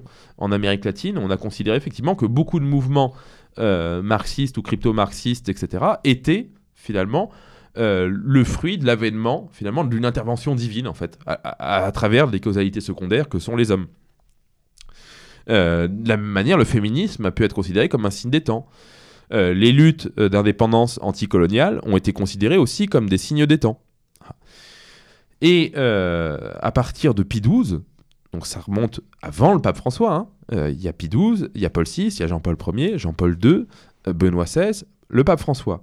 À partir de Pie XII, et donc ça, je, m'appuie ici sur l'ouvrage de Laurent Dandrieux, Église et immigration, le grand malaise, on voit que déjà chez Pie XII, la question de l'immigration commence à être considérée, donc même avant le concile. alors, Pie XII emploie peut-être pas le terme de signe des temps, mais un peu comme un signe des temps, c'est-à-dire une réalité sociale du monde moderne, à laquelle le catholicisme doit s'adapter, et qui a même une signification chrétienne. Et quelle est la signification chrétienne de l'immigration? Selon ces différents papes, eh bien c'est la réunification de la famille humaine sur Terre. Ça prépare finalement l'avènement de la cité céleste. Mais là, il y a un gros problème théologique, parce que dans la théologie traditionnelle, on considère effectivement que la cité céleste, par définition, elle est céleste, elle n'est pas terrestre. Et donc sur Terre, depuis la tour de Babel, il y a des nations, il y a des peuples différents, des races différentes. Et bien évidemment, tous ces peuples peuvent recevoir le christianisme, mais souvent, on avait eu tendance dans le christianisme à adapter le christianisme à des cultures particulières, c'est-à-dire finalement à acculturer le christianisme. Alors ça n'a pas toujours été bien fait, effectivement, et là, euh, ce sera un autre débat, mais ce n'est pas la question qui nous occupe ce soir. Et donc, euh, cette question de l'immigration euh, a été développée comme euh, un phénomène positif. Un phénomène qui va amener petit à petit une paix universelle. Et ça, ça a été développé donc chez Paul VI, chez Jean-Paul II, même parfois chez Benoît XVI, et chez le pape François, ça a pris encore une dimension supérieure. C'est-à-dire que le migrant devient finalement un autre Christ. Le migrant doit être accueilli finalement comme étant la figure du Christ pauvre et du Christ souffrant. Et le devoir du chrétien est d'accueillir ce migrant parce qu'à travers le migrant, il accueille le Christ. Là, on voit évidemment euh, une preuve de naïveté effroyable euh, et, euh, et un discours désastreux parce qu'effectivement, pour beaucoup de catholiques qui ont été élevés à l'obéissance et une obéissance parfois un petit peu aveugle et une obéissance un peu maladroite parce que l'obéissance, on peut avoir une piété filiale, ce qui est mon cas vis-à-vis du, souverain pontife, sans pour autant euh, sauter toute critique et toute euh, faire œuvre tout simplement, se servir de son intelligence. euh, pour, regarder ce discours et éventuellement le, critiquer. Là- on atteint un point, si je, peux, je te coupe un petit peu, mais on atteint un point qui est quand même important parce que, effectivement, dans, dans- dans l'imaginaire, populaire, hein, moi, personnellement, je suis catholique et c'est vrai que souvent on m'oppose. On m'oppose souvent cet argument, c'est bah, regarde ton pape, t'as vu, il baise les pieds des migrants.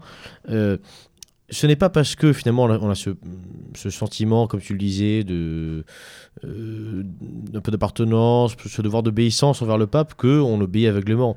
Et c'est peut-être là, effectivement, comme tu le dis, une erreur. Mais euh, le point qui est intéressant, peut-être à mettre en perspective avec Academia Christiana, c'est que euh, on retrouve cette démarche euh, peut-être de, de libre réflexion. C'est-à-dire qu'on cherche à avoir un regard critique. Euh, vous cherchez à avoir un regard critique sur ce qui se passe au sein de l'Église, si je comprends bien. Voilà, et parce que déjà, c'est quand même aussi important de le rappeler, c'est que la doctrine de l'Église demande pas un obé- une obéissance aveugle à la parole du pape. Euh, L'Église a défini, à travers notamment le Concile de Vatican I, des degrés d'autorité du magistère. Le magistère est considéré comme infaillible déjà lorsqu'il euh, lorsqu'il lui-même s- présente son intervention, son autorité comme étant sous l'objet d'une infaillibilité, enfin dans, son, son utilisation, euh, je dirais, euh, euh, d'autorité, etc. Et souvent, le, dans les textes, c'est précisé déjà euh, au commencement. Et puis, il y a des objets aussi sur lesquels l'Église enseigne avec euh, l'assistance infaillible du Saint-Esprit, et d'autres objets sur lesquels l'Église n'a pas l'assurance de cette assistance, et donc sur lesquels le chrétien n'est pas obligé euh, de donner un assentiment de son intelligence. Donc, quel est l'objet euh, du, du magistère? C'est d'abord et avant tout la foi et les mœurs. Mais lorsque le magistère s'exprime sur des questions politiques, sur des questions de prudence en fait, sur des questions de pastoral, sur des questions qui sont finalement des questions très pratiques, des questions qui fluctuent avec la conjoncture, avec le temps. D'une part, il n'a pas, il n'a aucune garantie d'autorité et de vérité dans ces questions-là. Voilà. À aucun moment le Christ dit à ses apôtres euh, Je vous donne euh, l'autorité dans le domaine temporel, politique, pour enseigner euh, une conduite politique à donner à vos disciples. C'est en aucun cas l'enseignement du Christ. C'est en aucun cas la doctrine traditionnelle de l'Église.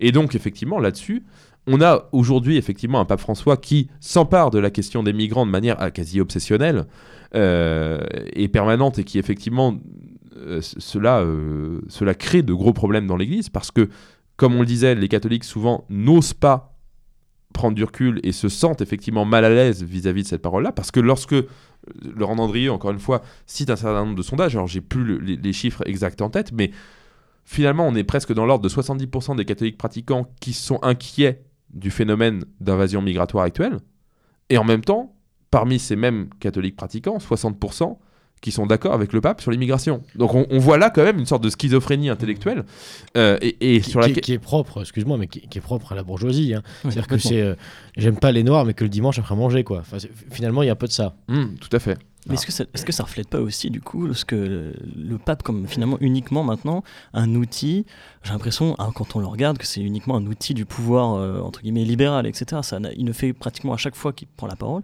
qu'appuyer le mouvement libéral et cette politique libérale qui, qu'on essaie de, finalement, nous, de combattre. Et paradoxalement, pas totalement. Parce que, euh, alors je, je renvoie nos auditeurs à une émission justement de Méridien Zéro qui, qui avait été euh, enregistrée euh, à, à l'université Academia Christiana il y a deux ou trois ans maintenant, sur l'encyclique Laudato Si. Ce pape, alors, a une parole sur la question de l'immigration avec laquelle on est, je dirais, à 100% contre, à 100% en désaccord. Et une parole en même temps sur la question du libéralisme et de l'économie mondiale avec laquelle on est aussi en accord paradoxalement. C'est-à-dire que le pape critique la finance, le pape critique euh, la mondialisation, le pape critique, euh, enfin, le, pape a, plusieurs fois soutenu euh, l'écologie, même la décroissance. Donc c'est assez paradoxal cette pensée du pape. Et en plus, alors, et c'est là où voilà, je voudrais en venir finalement à, peut-être un, aspect qui, qui pourrait, enfin, non pas clore le débat, mais, mais appuyer un peu ça. C'est, je pense quand même que le gros problème dans tout ça, c'est l'affaissement du principe de non-contradiction. C'est-à-dire que, en fait, le, pape n'est pas à une contradiction près. Et on peut voir, voilà, euh, des textes de Jean-Paul II dans lesquels il salue effectivement euh, le développement de l'immigration au niveau international, et en même temps, ce même pape, dans Mémoire et Identité, euh, écrit une sorte de théologie des nations dans laquelle, finalement, il, il va appuyer, alors non pas avec son autorité pontificale, parce qu'il a écrit ce texte sous le nom de Karol Wojtyla, mais dans lequel il va appuyer, soutenir la légitimité d'un combat identitaire, alors il n'emploie pas le mot identitaire, mais euh, d'un combat pour sa patrie charnelle, euh, d'un combat pour la défense de sa culture, d'une civilisation, etc. Euh, c'est le même pape qui a interpellé la France, fille aînée de l'Église, etc. Es-tu fidèle aux promesses de ton baptême Donc on a souvent, depuis, on va dire, peut-être Pie XII et Paul VI, des papes qui, d'un côté, tiennent un discours sur l'immigration assez béat et naïf, et d'un autre côté, rappellent parfois, alors plus dans le cadre Benoît XVI, dans le cadre de Jean-Paul II euh, et dans le cadre Pie XII, euh, une doctrine très traditionnelle sur les questions du bien commun, sur la question de l'identité, sur la question de la nation. Et même d'ailleurs, euh, dans l'encyclique Laudato aussi, le pape François a des mots qui pourraient être les nôtres sur la question de l'identité. Il considère effectivement que les identités sont des richesses, des richesses à, à préserver et que le capitalisme peut détruire. Donc c'est ça le problème, c'est qu'on est, on est face à des contradictions permanentes. Et je pense, et moi c'est ma, ma- la conduite personnelle que, que j'ai, et, et j'invite pas forcément les- tout le monde à, à- rallier cette conduite, voilà, mais c'est qu'à un moment donné, euh, si on est en permanence euh, en train de chercher un assentiment, euh, ou en tout cas une justification de notre action politique dans le magistère de l'Église, on perd notre temps. Et d'ailleurs, ça nous est pas demandé en tant que catholique. Voilà. Alors je renvoie euh, nos, auditeurs vers un, livre qui a été euh, donc est un peu le, un des premiers ouvrages qu'on pourrait dire d'Academia Christiana, qui a été écrit par Julien Angela, qui est le, vice-président d'Academia Christiana, qui s'appelle Catholique et identitaire de la, de la Ronconquista à la manif pour tous, et dans lequel euh, il a fait un, énorme travail de synthèse, dans lequel il montre en quoi l'Église n'a jamais condamné des positions qu'on pourrait dire aujourd'hui identitaires, parce qu'autrefois c'était des positions de bon sens et naturelles tout simplement. Euh, mais c'est un, recueil de textes euh, et puis une œuvre, une œuvre de défense effectivement de cette position-là. Et, euh, et j'invite du coup tous les catholiques qui ont besoin d'un argumentaire, qui ont besoin effectivement d'une réflexion euh, philosophique, euh, théologique, pour peut-être pour appuyer leur combat là- là-dedans vers cet ouvrage. Alors merci Victor pour ces quelques précisions sur, le pape. C'est vrai que c'est utile d'avoir ce genre de, discours puisque finalement vis-à-vis de ce pape François, tu me diras si tu es d'accord, mais vis- vis-à-vis de ce pape François, on se sent un petit peu de la même manière que dans, la même posture que euh, qu'on est face au président Macron. C'est-à-dire qu'on a, on a une personne qui est complètement contrasté. Alors c'est sur des sujets différents, mais euh, Macron en une semaine, il nous fait euh, "Tu m'appelles pas Manu", et puis deux, jours après, on a une bande d'indigènes à poil à l'Élysée. Et ce pape-là, il baisse des migrants, et puis en même temps, effectivement, il, donne des, des signes de pistes, voilà, vers- vers des côtés identitaires. Donc c'est quelque chose de très moderne. Et c'est vrai que pour revenir à ce que disait Foxley, on a l'impression que ce pape est une espèce de marionnette. Même pour rebondir, ce que, ce que tu disais au début de l'émission, quand tu parlais justement de cette distinction du profane et du sacré, on sent que justement maintenant cette frontière est tellement poreuse que même celui qui doit normalement incarner le sacré, qui doit être la représentation du sacré, en tout cas sur Terre, c'est ce que je comprends du pape, euh, bah finalement même lui euh, se trouve dans une position un peu fautive. hein, Mais complètement. Alors après, voilà, euh, on, on en revient au, au point de départ. Il y a une crise de l'Église. Enfin, je veux dire, c'est bien évident. Oui, il y a un gros problème dans l'Église, effectivement. Euh, ce, pape euh, soulève un, certain nombre de problèmes dans l'Église. Euh, et effectivement, l'Église, et effectivement, quand on est catholique aujourd'hui, bah, on avance dans un orage, dans une tempête. Et, effectivement, et c'est ça la, la- difficulté de- d'avoir effectivement comme, comme référent, comme, comme représentant de l'Église catholique, euh, un pape qui, euh, par un certain nombre d'actions, de, de, de- de déclarations, euh, de, de mise en scène, euh, va parfois à contresens par rapport au, au chemin que nous essayons d'emprunter. Et tu penses que du coup il a une- encore une utilité ce pape euh, pour, euh, pour l'ensemble des chrétiens? je, je- c'est une question qui est difficile. euh, c'est difficile pour moi de répondre à cette question. Il a posé une colle, ça y est, il est content. Euh, non, mais je- pense qu'il y a- il y, a une, une utilité euh, d'un d'un continuum euh, de, succession apostolique. Voilà, il est descendant euh, de, Saint Pierre. Euh, et, puis bon, je veux dire, on a quand même eu des papes, les Borgia, etc., qui s'adonnaient à des orgies, qui ont. Voilà, la, la particularité peut-être du pape François par rapport effectivement à des papes qui ont eu des mœurs scandaleuses. c'est effectivement le fait que jusqu'à présent tous les papes ont tenu la doctrine, même tout en ayant des mœurs scandaleuses. Et le, voilà. Après, je trouve qu'il a quand même euh, parfois certains aspects positifs, ce pape François. Euh, justement, enfin, dans, sa manière de choquer le bourgeois, euh, dans, sa critique, alors que peut-être parfois une critique un peu, mainstream, voilà, du, du- du libéralisme, de la mondialisation, elle n'est pas toujours si mainstream que ça. Enfin, il met parfois le doigt là où ça fait mal. Donc là-dessus, je pense qu'il a son utilité.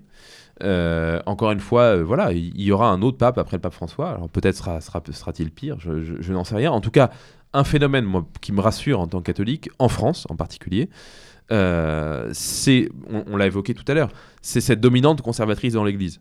C'est qu'aujourd'hui, toutes les jeunes vocations sont issues du scoutisme, du scoutisme souvent traditionnel, enfin scout d'Europe ou autres mouvements un peu analogues, sont issus euh, souvent de, milieux de droite, euh, ont, eu une, éducation euh, souvent euh, euh, vraiment très différente en fait de leurs prédécesseurs. Euh, et leurs prédécesseurs, souvent euh, catholiques de gauche, comme on disait, n'ont rien transmis, n'ont pas réussi finalement à, transmettre cet élan dont, dont le pape François est encore un peu une incarnation euh, aujourd'hui. Donc je me demande voilà, si cette église un petit peu euh, euh, issue vraiment de, l'esprit du Concile Vatican II, etc., n'est pas aujourd'hui un petit peu en perte de vitesse. Alors comme tout, comme toute étoile en perte de vitesse, justement, elle brille énormément, elle fait beaucoup de lumière, etc. Euh, mais j'ai l'impression qu'aujourd'hui, chez, les jeunes catholiques, il y a d'autres aspirations. Alors même si à droite, à gauche, on va toujours trouver euh, tel groupe du secours catholique, euh, très heureux d'accueillir des migrants et, voilà, avec toutes sortes de, de- choses ridicules et grotesques, etc. Mais j'ai j'ai l'impression que c'est pas la tendance dominante euh, dans l'Église aujourd'hui. Alors on, est encore loin euh, du- d'une d'une re- reconversion de l'Église euh, à ses fondements, etc. On en est encore loin. Mais je pense qu'on on avance vers cette, euh, dans cette direction-là. Alors, on, parlait d'orage tout à l'heure. Quand les pirates euh, traversent un orage, quand les pirates, quand les pirates traversent une tempête, ils aiment bien chanter, ils aiment bien festoyer. C'est pour ça que Victor nous a prévu une seconde pause musicale que je te laisse annoncer. On va prendre le chant, euh, enfin on va écouter plutôt le, chant euh, Réveillez-vous Picard. Euh, encore une fois, voilà, un des, une des belles chansons françaises qu'on aime bien chanter le soir autour d'une veillée ou autour d'une bouteille à table. Vous, vous, vous chantez Johnny aussi Jo- Johnny, c'est prévu? Euh, alors, je, je pense que là, de, de- depuis en plus le, le décès euh, de notre star nationale, euh, ça, ça- il va forcément y avoir du Johnny à table et à la veillée le soir. Et êtes- êtes-vous un homme, Victor? Ah, ah, je ne sais pas. Et, et vous d'ailleurs? Êtes-vous blanc? Je, je ne sais pas. Quoi qu'il en soit, chers auditeurs, petite pause musicale avec donc le chant Réveillez-vous Picard, proposé par Victor.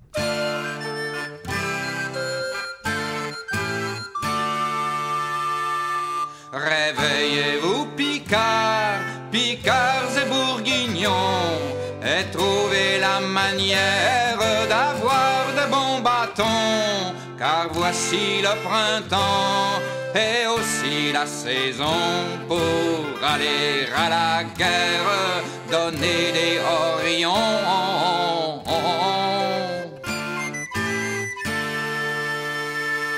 Tel parle de la guerre qui ne sait ce qu'elle est. Je vous jure, mon âme, que c'est un piteux fait. Et que main homme d'armes et gentil compagnon y ont laissé la vie et robe et chaperon.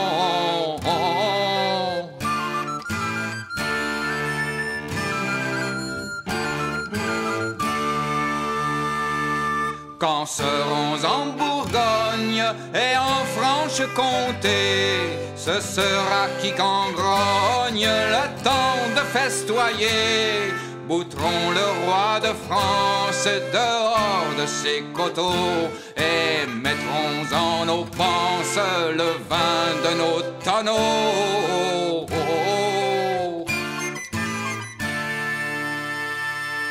Adieu, adieu, Salin, Salin et Besançon, et la ville de Beaune, là où les bons vins sont.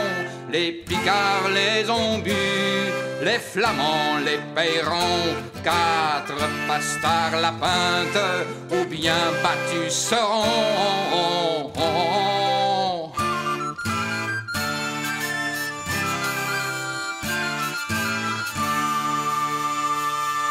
Nous lansquenets et soudards si marchons, sans finir ni connaître où nous arriverons. Priez Dame Marie et saint qui là au son, qu'accorde longue vie aux routiers bourguignons.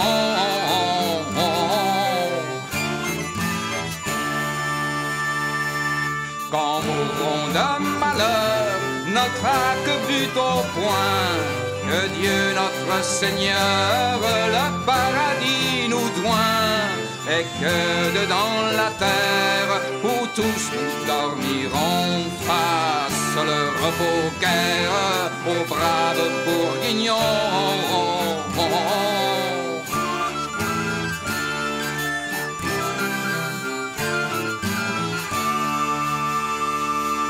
Et quand viendra le temps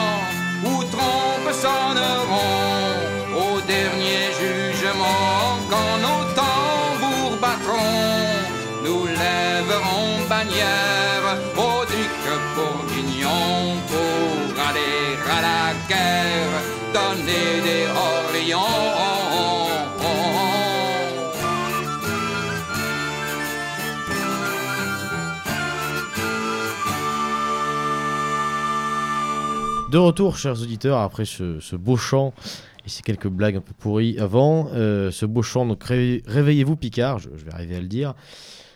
On a parlé de catholicisme, on a parlé du pape, on a parlé de la manif pour tous, on a parlé de tout ce qui vous vient à l'esprit quand on vous dit catholique, mais peut-être pas de tout, puisque on, va aborder un dernier sujet, pas le dernier sujet, mais on va aborder un sujet euh, sur le catholicisme qui est euh, la doctrine sociale de l'Église. Alors la, doctrine sociale de l'Église, c'est quelque chose de très large, euh, on ne sera pas exhaustif, ça c'est clair, mais on va essayer d'aborder certains points très précis et finalement très connus avec Victor qu'on continue donc à torturer avec, avec camarade Foxley. La cellule familiale, euh, on, l'entend, on voit souvent les, catholiques, on les a vus, euh, not- notamment en 2013, euh, râler parce que voilà, la cellule familiale est attaquée, parce qu'aujourd'hui la famille ne veut plus rien dire, parce que ça, ça devrait être le premier cercle. Bon, tout ça c'est très bien, mais pourquoi déjà, Victor? Et puis ensuite, la famille aujourd'hui, est-ce qu'elle a vraiment une utilité? Alors, aujourd'hui, on, parle beaucoup de famille, on est beaucoup plus dans cet aspect de la défense de la famille, euh, parce qu'effectivement, euh, la famille est attaquée. Alors, par quoi est-elle attaquée? Euh, D'abord par, je pense, l'individualisme, premièrement. Euh, l'individualisme qui me semble être la, racine un petit peu de la question du divorce et de toutes les pathologies qui peuvent naître dans les familles. Et le problème, en fait, c'est que pour moi, l'ennemi de la famille, euh, il est d'abord en nous, en fait. Euh, c'est d'abord lorsqu'on se marie, en fait, dans l'épreuve du mariage, euh, le premier, le premier démon à combattre, c'est cet égoïsme, cet égoïsme qui revient en permanence à la charge, alors que qu'on appelle dans le dans le, vocabulaire chrétien le, vieil homme, ce, vieil homme dont il faut se débarrasser. Mais effectivement, c'est toujours un peu le, le- ce, combat euh, qui me paraît primordial dans le lorsqu'on construit une famille. Pourquoi? Parce que bah, tout simplement, on, on va avoir dans un couple euh, des dissensions sur des choses qui sont finalement peu importantes. Parce que lorsqu'on a bien choisi son épouse, on partage des valeurs essentielles. Et c'est pas tant là-dessus souvent qu'il y a débat. C'est plutôt sur des petites. euh, sur, sur des, des questions d'emploi du temps, euh, sur des questions euh, de, de- de mise, mise en place de la maison. T'as euh, fini le Nutella. euh, euh, et donc, et- céréales le matin. et puis voilà, et, et souvent effectivement des choses qui vont revenir sur la paresse, sur, euh, sur, sur cet égoïsme, etc. Mais en fait tout ça c'est pas nouveau. Enfin je veux dire c'est la nature de l'homme, euh, c'est comme ça depuis des milliers d'années. Euh, la grande nouveauté euh, c'est que l'individualisme est à la mode. C'est qu'en fait, euh, on, incite à travers euh, le marketing, la publicité, euh, la, philosophie du temps, finalement, ce qui est, enseigné même à travers l'éducation nationale, à un esprit individualisme. C'est cet esprit bourgeois qui s'est emparé de l'ensemble de la société. Et c'est là, effectivement, où il y a tout un détricotage intellectuel à faire. Alors nous, on, on donne, là c'est pour la première année, une conférence justement sur la famille. Mais pour nous, il y a assez peu de choses théoriques sur la famille. Il y a quelques grands principes. Voilà, euh, effectivement, il y a, il y a le- la question du choix d'une épouse. Voilà, choisir une épouse dans la mesure du possible. Ou un époux. hein. ou un époux quand on est euh, voilà, une femme. Soyons Euh. Euh, Précisons quand même. euh, il s'agit euh, de choisir voilà, une personne avec qui euh, on est d'accord sur l'essentiel, euh, enfin sur le maximum de choses. Voilà. Mais après, moi, une phrase qui m'avait beaucoup éclairé quand, euh, avant de me marier, c'était il faut euh, apprendre à aimer les gens tels qu'ils sont et pas tels qu'on voudrait qu'ils soient. Alors bien sûr, ça s'applique euh, non pas à des choses euh, essentielles, c'est-à-dire que voilà, si, euh, si telle fille rêve d'un, j'en sais rien moi, D'un fils musulman, bon. voilà, ou, ou de pouvoir inviter tous les mecs sympas qu'elle croise dans la rue, dans sa chambre, le soir à la maison. Non, là, effectivement, non, je ne t'aimerais pas T'es dur, tel que tu quand es. même, hein. Euh, voilà. Il est rigide. hein. Ah ouais, ouais, on voit ça, on voit ça. hein. Donc il s'agit, voilà, mais de mettre un peu son égoïsme à côté. Et je pense que le mariage est une école qui nous apprend petit à petit à nous débarrasser de notre égoïsme. Parce qu'en fait, on n'en est jamais complètement débarrassé de cet égoïsme. Il revient toujours à la charge sous des formes différentes, euh, sous la forme de l'orgueil, sous la forme euh, de la paresse, euh, sous la forme du confort, etc. etc. Donc le mariage, voilà, c'est un peu une école de vie. Et, et c'est en quoi ce mariage est menacé? C'est parce que justement, on veut que la vie soit euh, une recherche perpétuelle d'un confort égoïste, individualiste, euh, centré sur l'accumulation des richesses, du bien-être personnel, euh, en faire qu'à sa tête, euh, ne pas tenir compte de l'autre, etc. Et on veut effectivement pouvoir jouir sans entrave à condition de ne pas déranger la jouissance de son partenaire. Voilà. Alors, l'évolution qu'on constate euh, finalement des cellules familiales hein, dans leur composition, euh, elle, va, dans ton sens, mais de notre côté, pas vraiment. C'est-à-dire que quand je parle d'évolution, c'est on, passe de la grande famille euh, avec les 3, 4, parfois même 5, pour ceux qui ont les enfants tôt, générations présentes sous le même toit, à une famille beaucoup plus nucléaire. On va avoir voilà, parents, enfants, labrador et océanique. Finalement, cet individualisme, j'ai envie de dire, dans, des rangs plus resserrés, peut-être qu'on est moins individualiste. Alors, qu'est-ce qui, en quoi le monde moderne a pu permettre l'individualisme? Là, comme ça, on peut penser au smartphone, par exemple, mais comment est-ce que le monde moderne, comment la modernité s'y est pris pour euh, attaquer la famille et faire rentrer cet individualisme et le rendre plus fort que l'amour filial, finalement? Bah, déjà, d'un point de vue légal, il y a des lois. Euh, bon, tout simplement, le, le fait que le divorce euh, devienne une loi, euh, devienne légal, euh, ça, crée une ouverture. Euh, ensuite, bah, il va y avoir petit à petit, bah, en fait, le discours législatif est un discours aussi performatif. C'est-à-dire qu'à partir du moment où la, loi rentre en vigueur, petit à petit, la chose rentre dans les mœurs et devient normale et légitime. Mais il n'y a, a pas que le divorce. Il y a effectivement, comme, comme on l'a dit, enfin, l'ensemble de ce discours qui pousse effectivement à un développement personnel qui se fait que de manière individuelle. Comme euh, finalement on s'émancipe d'autrui, on coupe les liens avec autrui pour s'émanciper soi-même. Et ça, c'est quand même un discours récurrent, ambiant, etc. Euh, voilà, il faut, il faut pas. euh, euh, il faut pas trop se faire de soucis avec les choix des autres, avec, euh, avec nos responsabilités vis-à-vis d'autrui, etc. Il faut avoir un enfant quand on veut, etc. Alors, je dis pas que on- les femmes doivent, doivent, doivent absolument euh, avoir toutes 10 enfants, etc. Et qu'un enfant ne doit pas... euh, C'est un plus, hein, au, au vu de la situation démographique.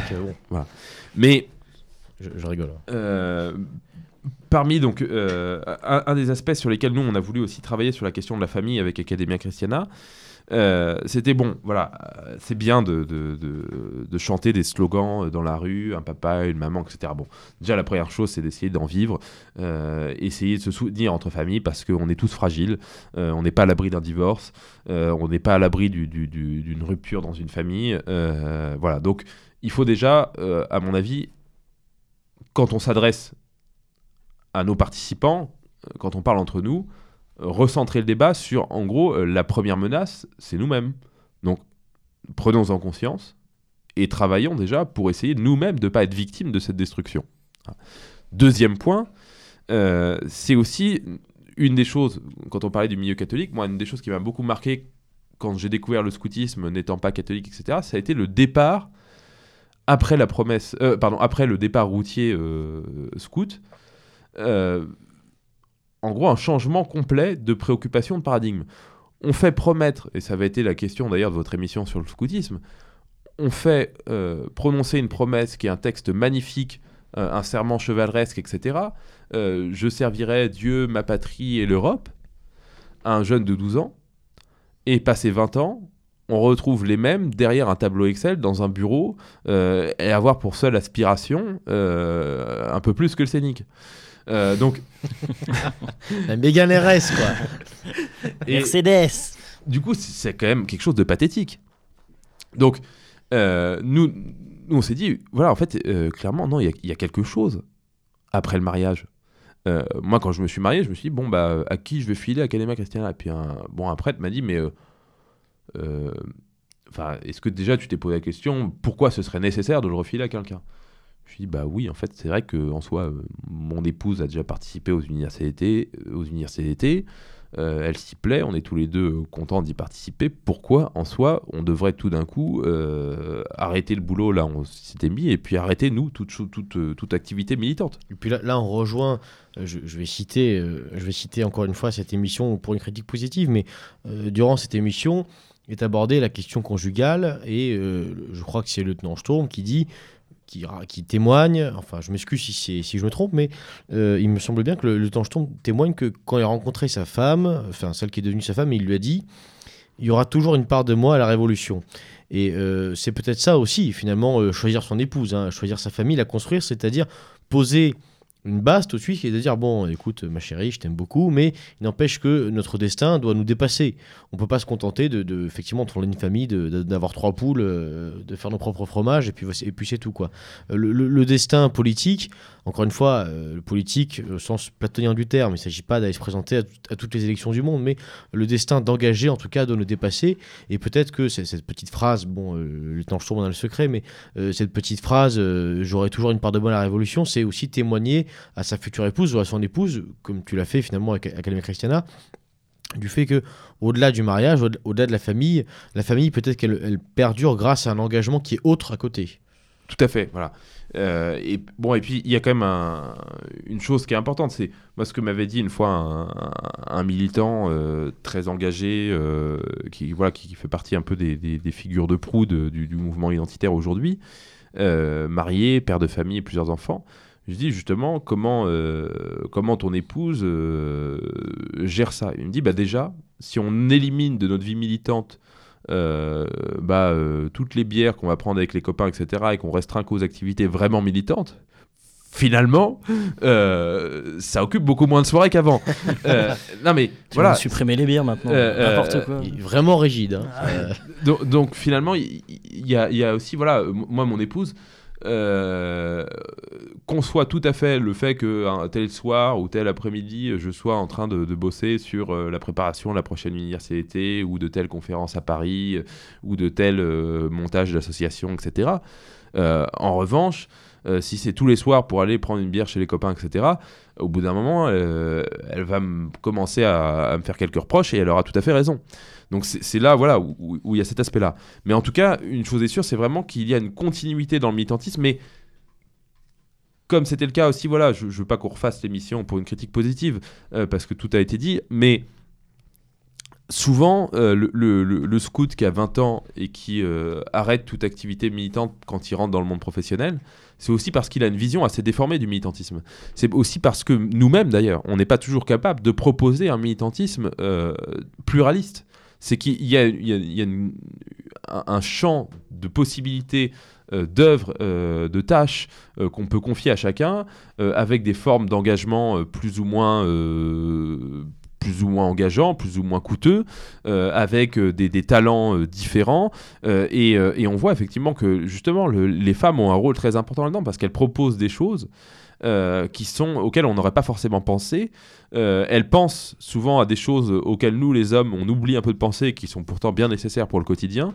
Euh, et, du coup, cette complémentarité, cette découverte aussi euh, justement de la famille dans, le militantisme, parce que justement dans l'université, nous recevons beaucoup de plus en plus de jeunes familles, permettent d'apporter, d'élargir un petit peu la vision de l'engagement.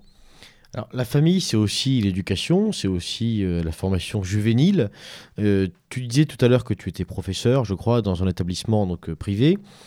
Il y a eu récemment des attaques, en tout cas des, prises de position législatives sur ce genre d'école avec, on va pas rentrer dans le détail, mais des, des mesures qui permettent voilà, la fermeture plus rapide, un, contrôle plus grand euh, de ce genre d'établissement. Tout ça, une nouvelle fois, évidemment, comme toutes les mesures liberticides euh, aujourd'hui employées, tout ça sous couvert de lutte contre l'islamisme. Bon, euh, toujours est-il que aujourd'hui, l'école hors contrat, bon, elle l'a toujours été, mais on sent un regain d'attaque peut-être contre elle. Alors, déjà, quelle est son utilité à l'école hors contrat? Et puis ensuite, comment est-ce qu'on peut faire pour la préserver? Alors, j'imagine que, que- que tu vas nous dire, faites des dons. Alors, ça, c'est une chose, faisons des dons. Au-delà de ça, euh, comment est-ce qu'on peut faire pour la préserver, cette école, et puis surtout pour la développer? Parce qu'aujourd'hui, si je ne m'abuse, on a euh, la, la majorité des établissements hors contrat, ce sont des écoles primaires, des collèges, des lycées. On a beaucoup moins de, de facultés. Parce que, imaginons un, Academia Christiana qui serait en fait une, université, on passe tout de suite sur une, sur une échelle qui est un, petit peu plus, plus intéressante et plus grande. Alors, est-ce que c'est ça, c'est une utopie, ce que je viens de dire, ou est-ce qu'au contraire, c'est quelque chose qu'on peut peut-être un jour rêver de, de voir? Alors, euh, déjà, on, commençons par la base, l'utilité de, de- de l'école hors contrat.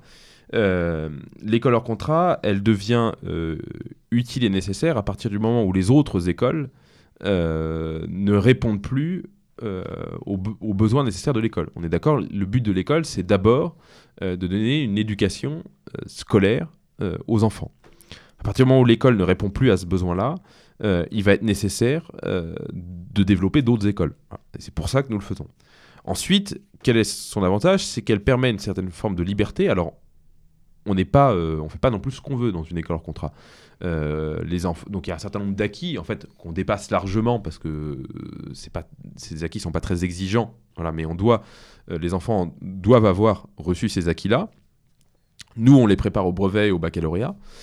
Donc effectivement, il faut qu'ils soient prêts pour le brevet et pour le baccalauréat, mais on essaye d'aller plus loin. Et justement, cette liberté, ce cadre juridique nous permet un certain nombre de libertés sur les moyens et sur les contenus supplémentaires qu'on va pouvoir enseigner. Et ça, c'est une grande richesse. Et une des étapes, à mon avis, à développer maintenant, parce qu'on a passé un certain cap, ça commence à se développer plutôt pas mal en France, il y a beaucoup d'écoles primaires, des collèges qui se montent, quelques lycées, etc. Euh, L'étape suivante, donc, c'est bien évidemment de consolider tout ça, d'en développer d'autres encore. Mais ça va être aussi de diversifier les offres. Parce que moi, une, une des choses à laquelle je suis vraiment confronté dans mon métier, je travaille dans un collège-lycée général hors contrat, c'est que beaucoup de garçons ne sont pas faits du tout pour le général. Et ce ne sont pas des garçons bêtes ou qui auraient des, difficultés pour autant euh, pour avancer dans la vie. Non, au contraire, ce sont parfois même des garçons beaucoup plus matures, beaucoup plus intelligents que d'autres. Simplement, le fait de rester assis derrière un bureau de 8h à midi, puis euh, de, de 14h à 17h, euh, c'est intenable. Ils ont besoin de faire autre chose, ils ont besoin de faire quelque chose de leurs mains. Et donc il faut ouvrir, et ça j'invite nos auditeurs qui s'intéressent à cette question-là à la travailler et à prendre des initiatives dans ce domaine. Il faut ouvrir des écoles professionnelles, des écoles de- et, et dans plein de domaines. Ça peut être dans le domaine euh, culinaire, euh, voilà, dans le domaine du, du- du tourisme, dans le domaine de, euh, une, voilà, de, De la l'artisanat, en restauration, fait, hein. et dans le domaine de l'artisanat aussi au niveau des métiers du bois, des métiers du bâtiment, etc. Euh, là, je pense qu'il y, a- il y a beaucoup de, perspectives qu'on peut développer. La question financière est bien évidemment au, au cœur de toutes ces problématiques-là, mais pas que. Il faut d'abord, et surtout, et vous posez la question, qu'est-ce qu'il faut pour développer Il faut surtout des hommes. Voilà. Mhm. Et j'invite vraiment tous les jeunes qui ne savent pas forcément, euh, enfin, une des idées potentielles euh, de, de, de métier dans lequel euh, il y a une continuité avec son engagement politique. euh, cette question de l'école hors contrat me paraît être vraiment une voie très intéressante dans laquelle on peut développer beaucoup de choses. Donc il faut des hommes et des femmes qui se préoccupent de ces écoles hors contrat, qui, travaillent dedans, qui deviennent de bons professeurs, de bons enseignants, de bons pédagogues, de bons directeurs d'école, euh, de bons instructeurs, de bons formateurs. Et ça, c'est vraiment quelque chose d'extrêmement important. Et souvent, pourquoi on a peur de ça? C'est parce que, évidemment, la question financière est liée. Ce ne sont pas des salaires euh, mirobolants, mais je peux en témoigner de, de mon exemple personnel. On peut tout à fait vivre, être père de famille. Est-ce que tu as un scénic? Euh, j'ai j'ai- Une Mercedes. j'ai une bonne vieille C5. Voilà. Euh, et on peut tout à fait euh, euh, voilà, vivre correctement, convenablement, à condition effectivement de renoncer à un certain nombre de, de petits luxes, mais qui sont vraiment complètement superficiels. Voilà, euh, oui, il n'y aura pas de vacances au ski, euh, il n'y aura pas de piscine, euh, il n'y aura pas la Mercedes. euh, Quoi? mais, Comment? Euh, Les bières? Qu'est-ce que Les j'apprends vacances? Euh, Rigide, rigide. hein. Mais euh, avec tout ça, euh, on, voilà, on vit convenablement. Enfin, je veux dire, c'est pas, euh, on serre pas la ceinture plus que ça, c'est tout à fait correct. Voilà, quand on vit à la campagne, la vie est beaucoup moins chère. Tout est, tout est, voilà, il y, a- plein de problèmes qui se posent plus quand on quand on quitte un petit peu les, ces zones urbaines où tout est très cher. Ouais, mais c'est chiant, il n'y a pas de cinéma au bout de la rue. Euh, eh bien, figurez-vous que là où je vis, il y a un cinéma d'ailleurs, même si Oh, je le suis bourgeois aller assez peu. Euh, voilà. Mais euh, non, et puis en, vrai, on redécouvre aussi quand même qu'il y a des villes, des villes de province qui sont très intéressantes. euh, alors, euh, qui en plus, elles sont pas complètement infestées par l'immigration. Ça peut être même des, vi- des villes dans lesquelles il fait, il fait vraiment bon vivre. Voilà, tout à fait, comme Lens par exemple. Bien sûr, le Mans. Le, Le Mans, voilà, Caen, enfin, des villes tout à fait charmantes. On salue euh, tous les canets qui nous regardent. Et, et- et Dieu sait qu'il y en a beaucoup.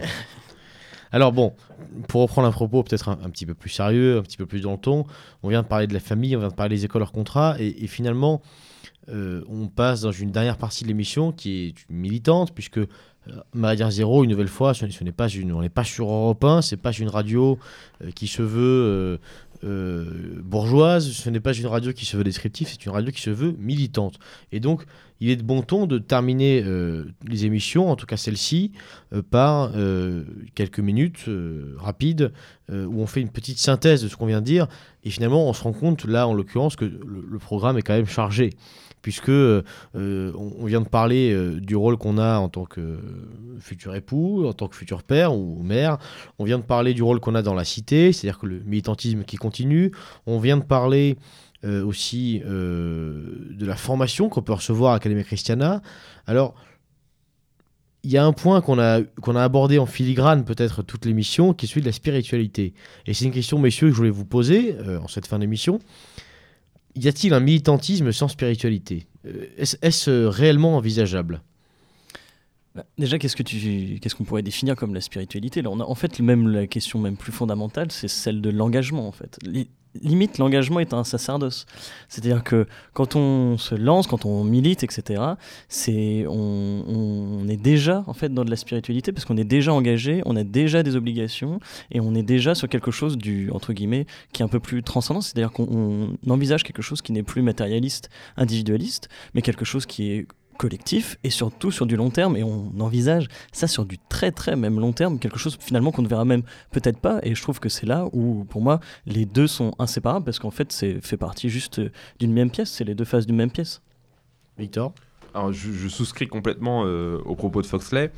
Euh, Il y a cette dimension de, voilà, de verticalité. En fait, à partir du moment où on commence euh, à envisager de se donner, euh, de, ne plus finalement combattre que pour des valeurs matérielles, on est déjà dans un domaine de la spiritualité.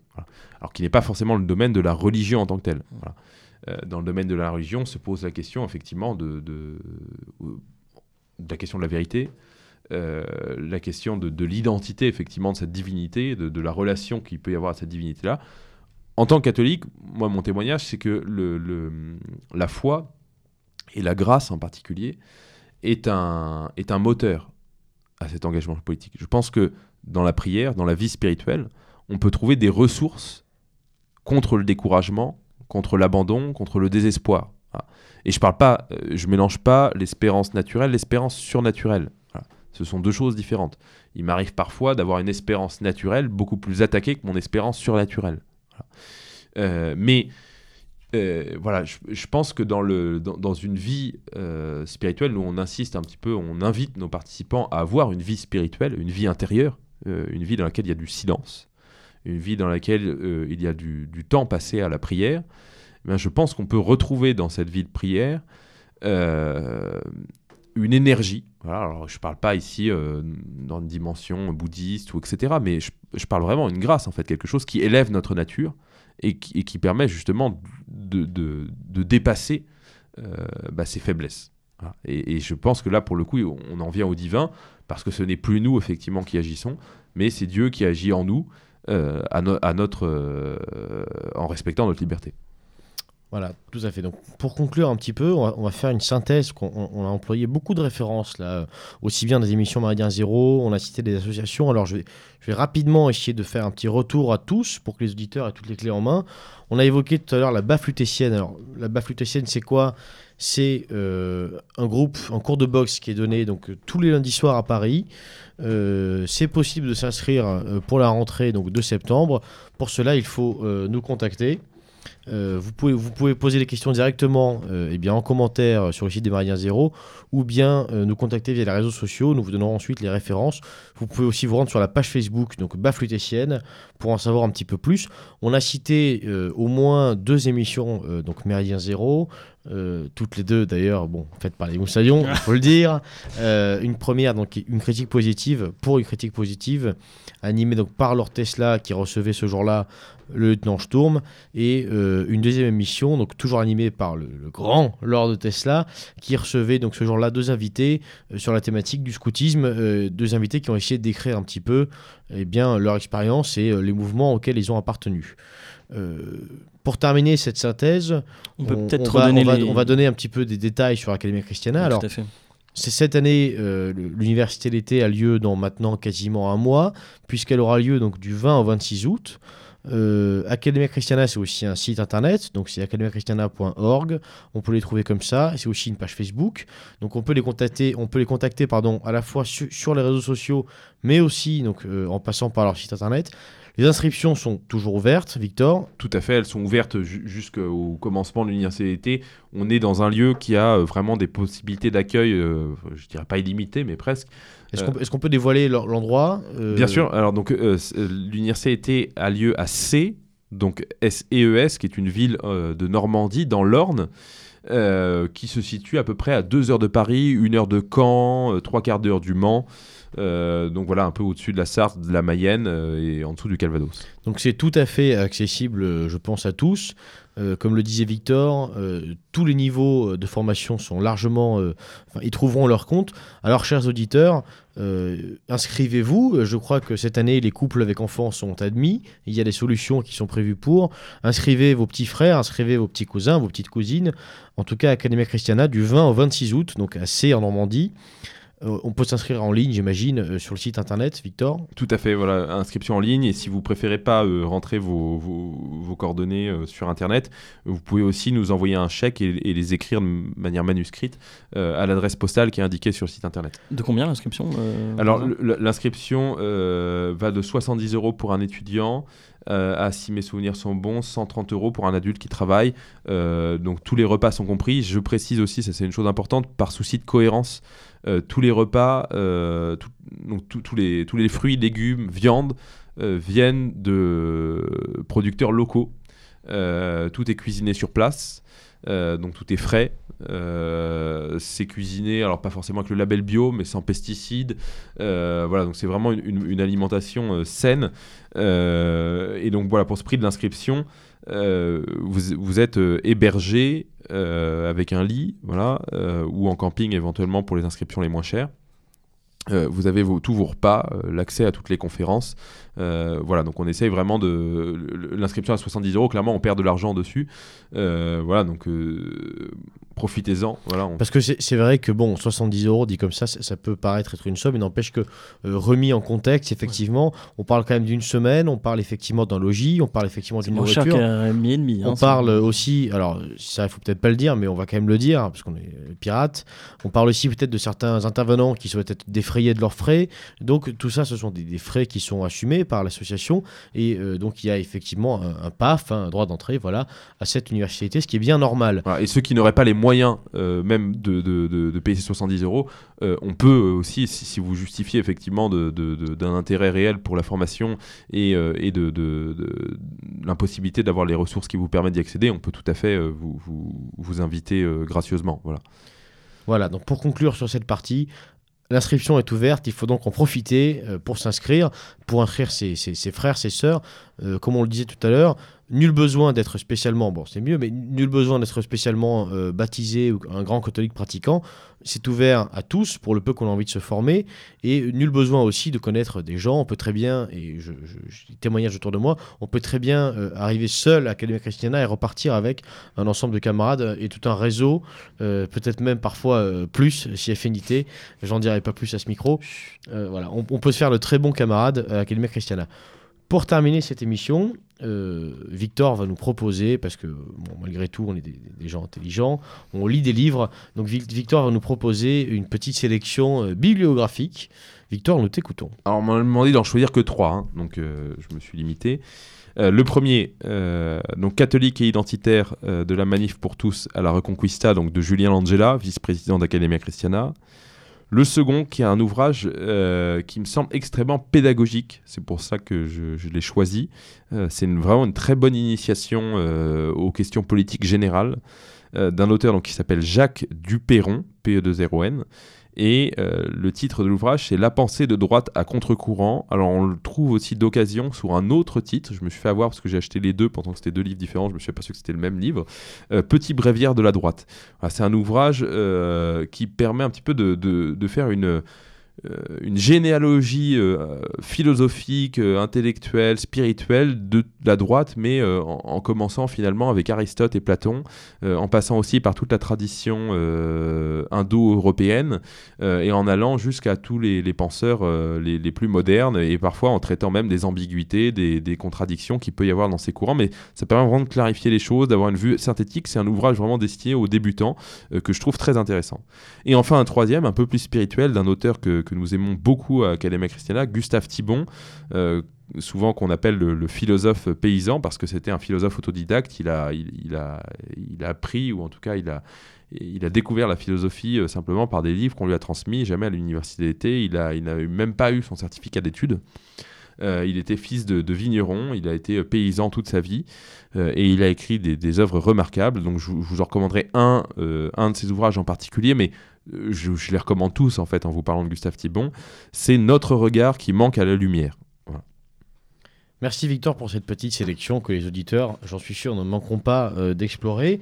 Voilà, messieurs, euh, une émission euh, bien remplie. On a évoqué plein de sujets. J'espère que euh, nos camarades euh, euh, non catholiques, euh, s'il y en a, je pense qu'il y en a malheureusement, euh, n'ont pas été complètement euh, euh, endormis par cette émission. Je ne crois pas. Euh, le but était euh, euh, non pas de faire du prosélytisme, mais euh, de constater des choses, de faire aussi une autocritique, euh, notamment sur le pape François.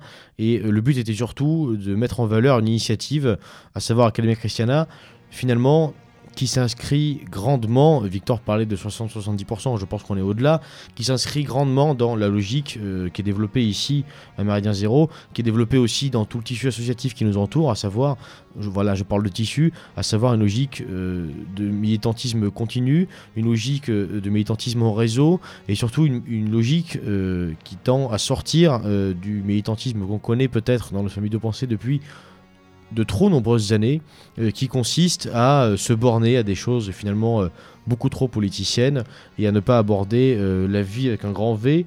Merci euh, Victor, longue vie, euh, très longue vie à Calimère Christiana. Euh, merci Foxley, merci à tous. Et puis euh, en attendant, à l'abordage. Et, pas de quartier.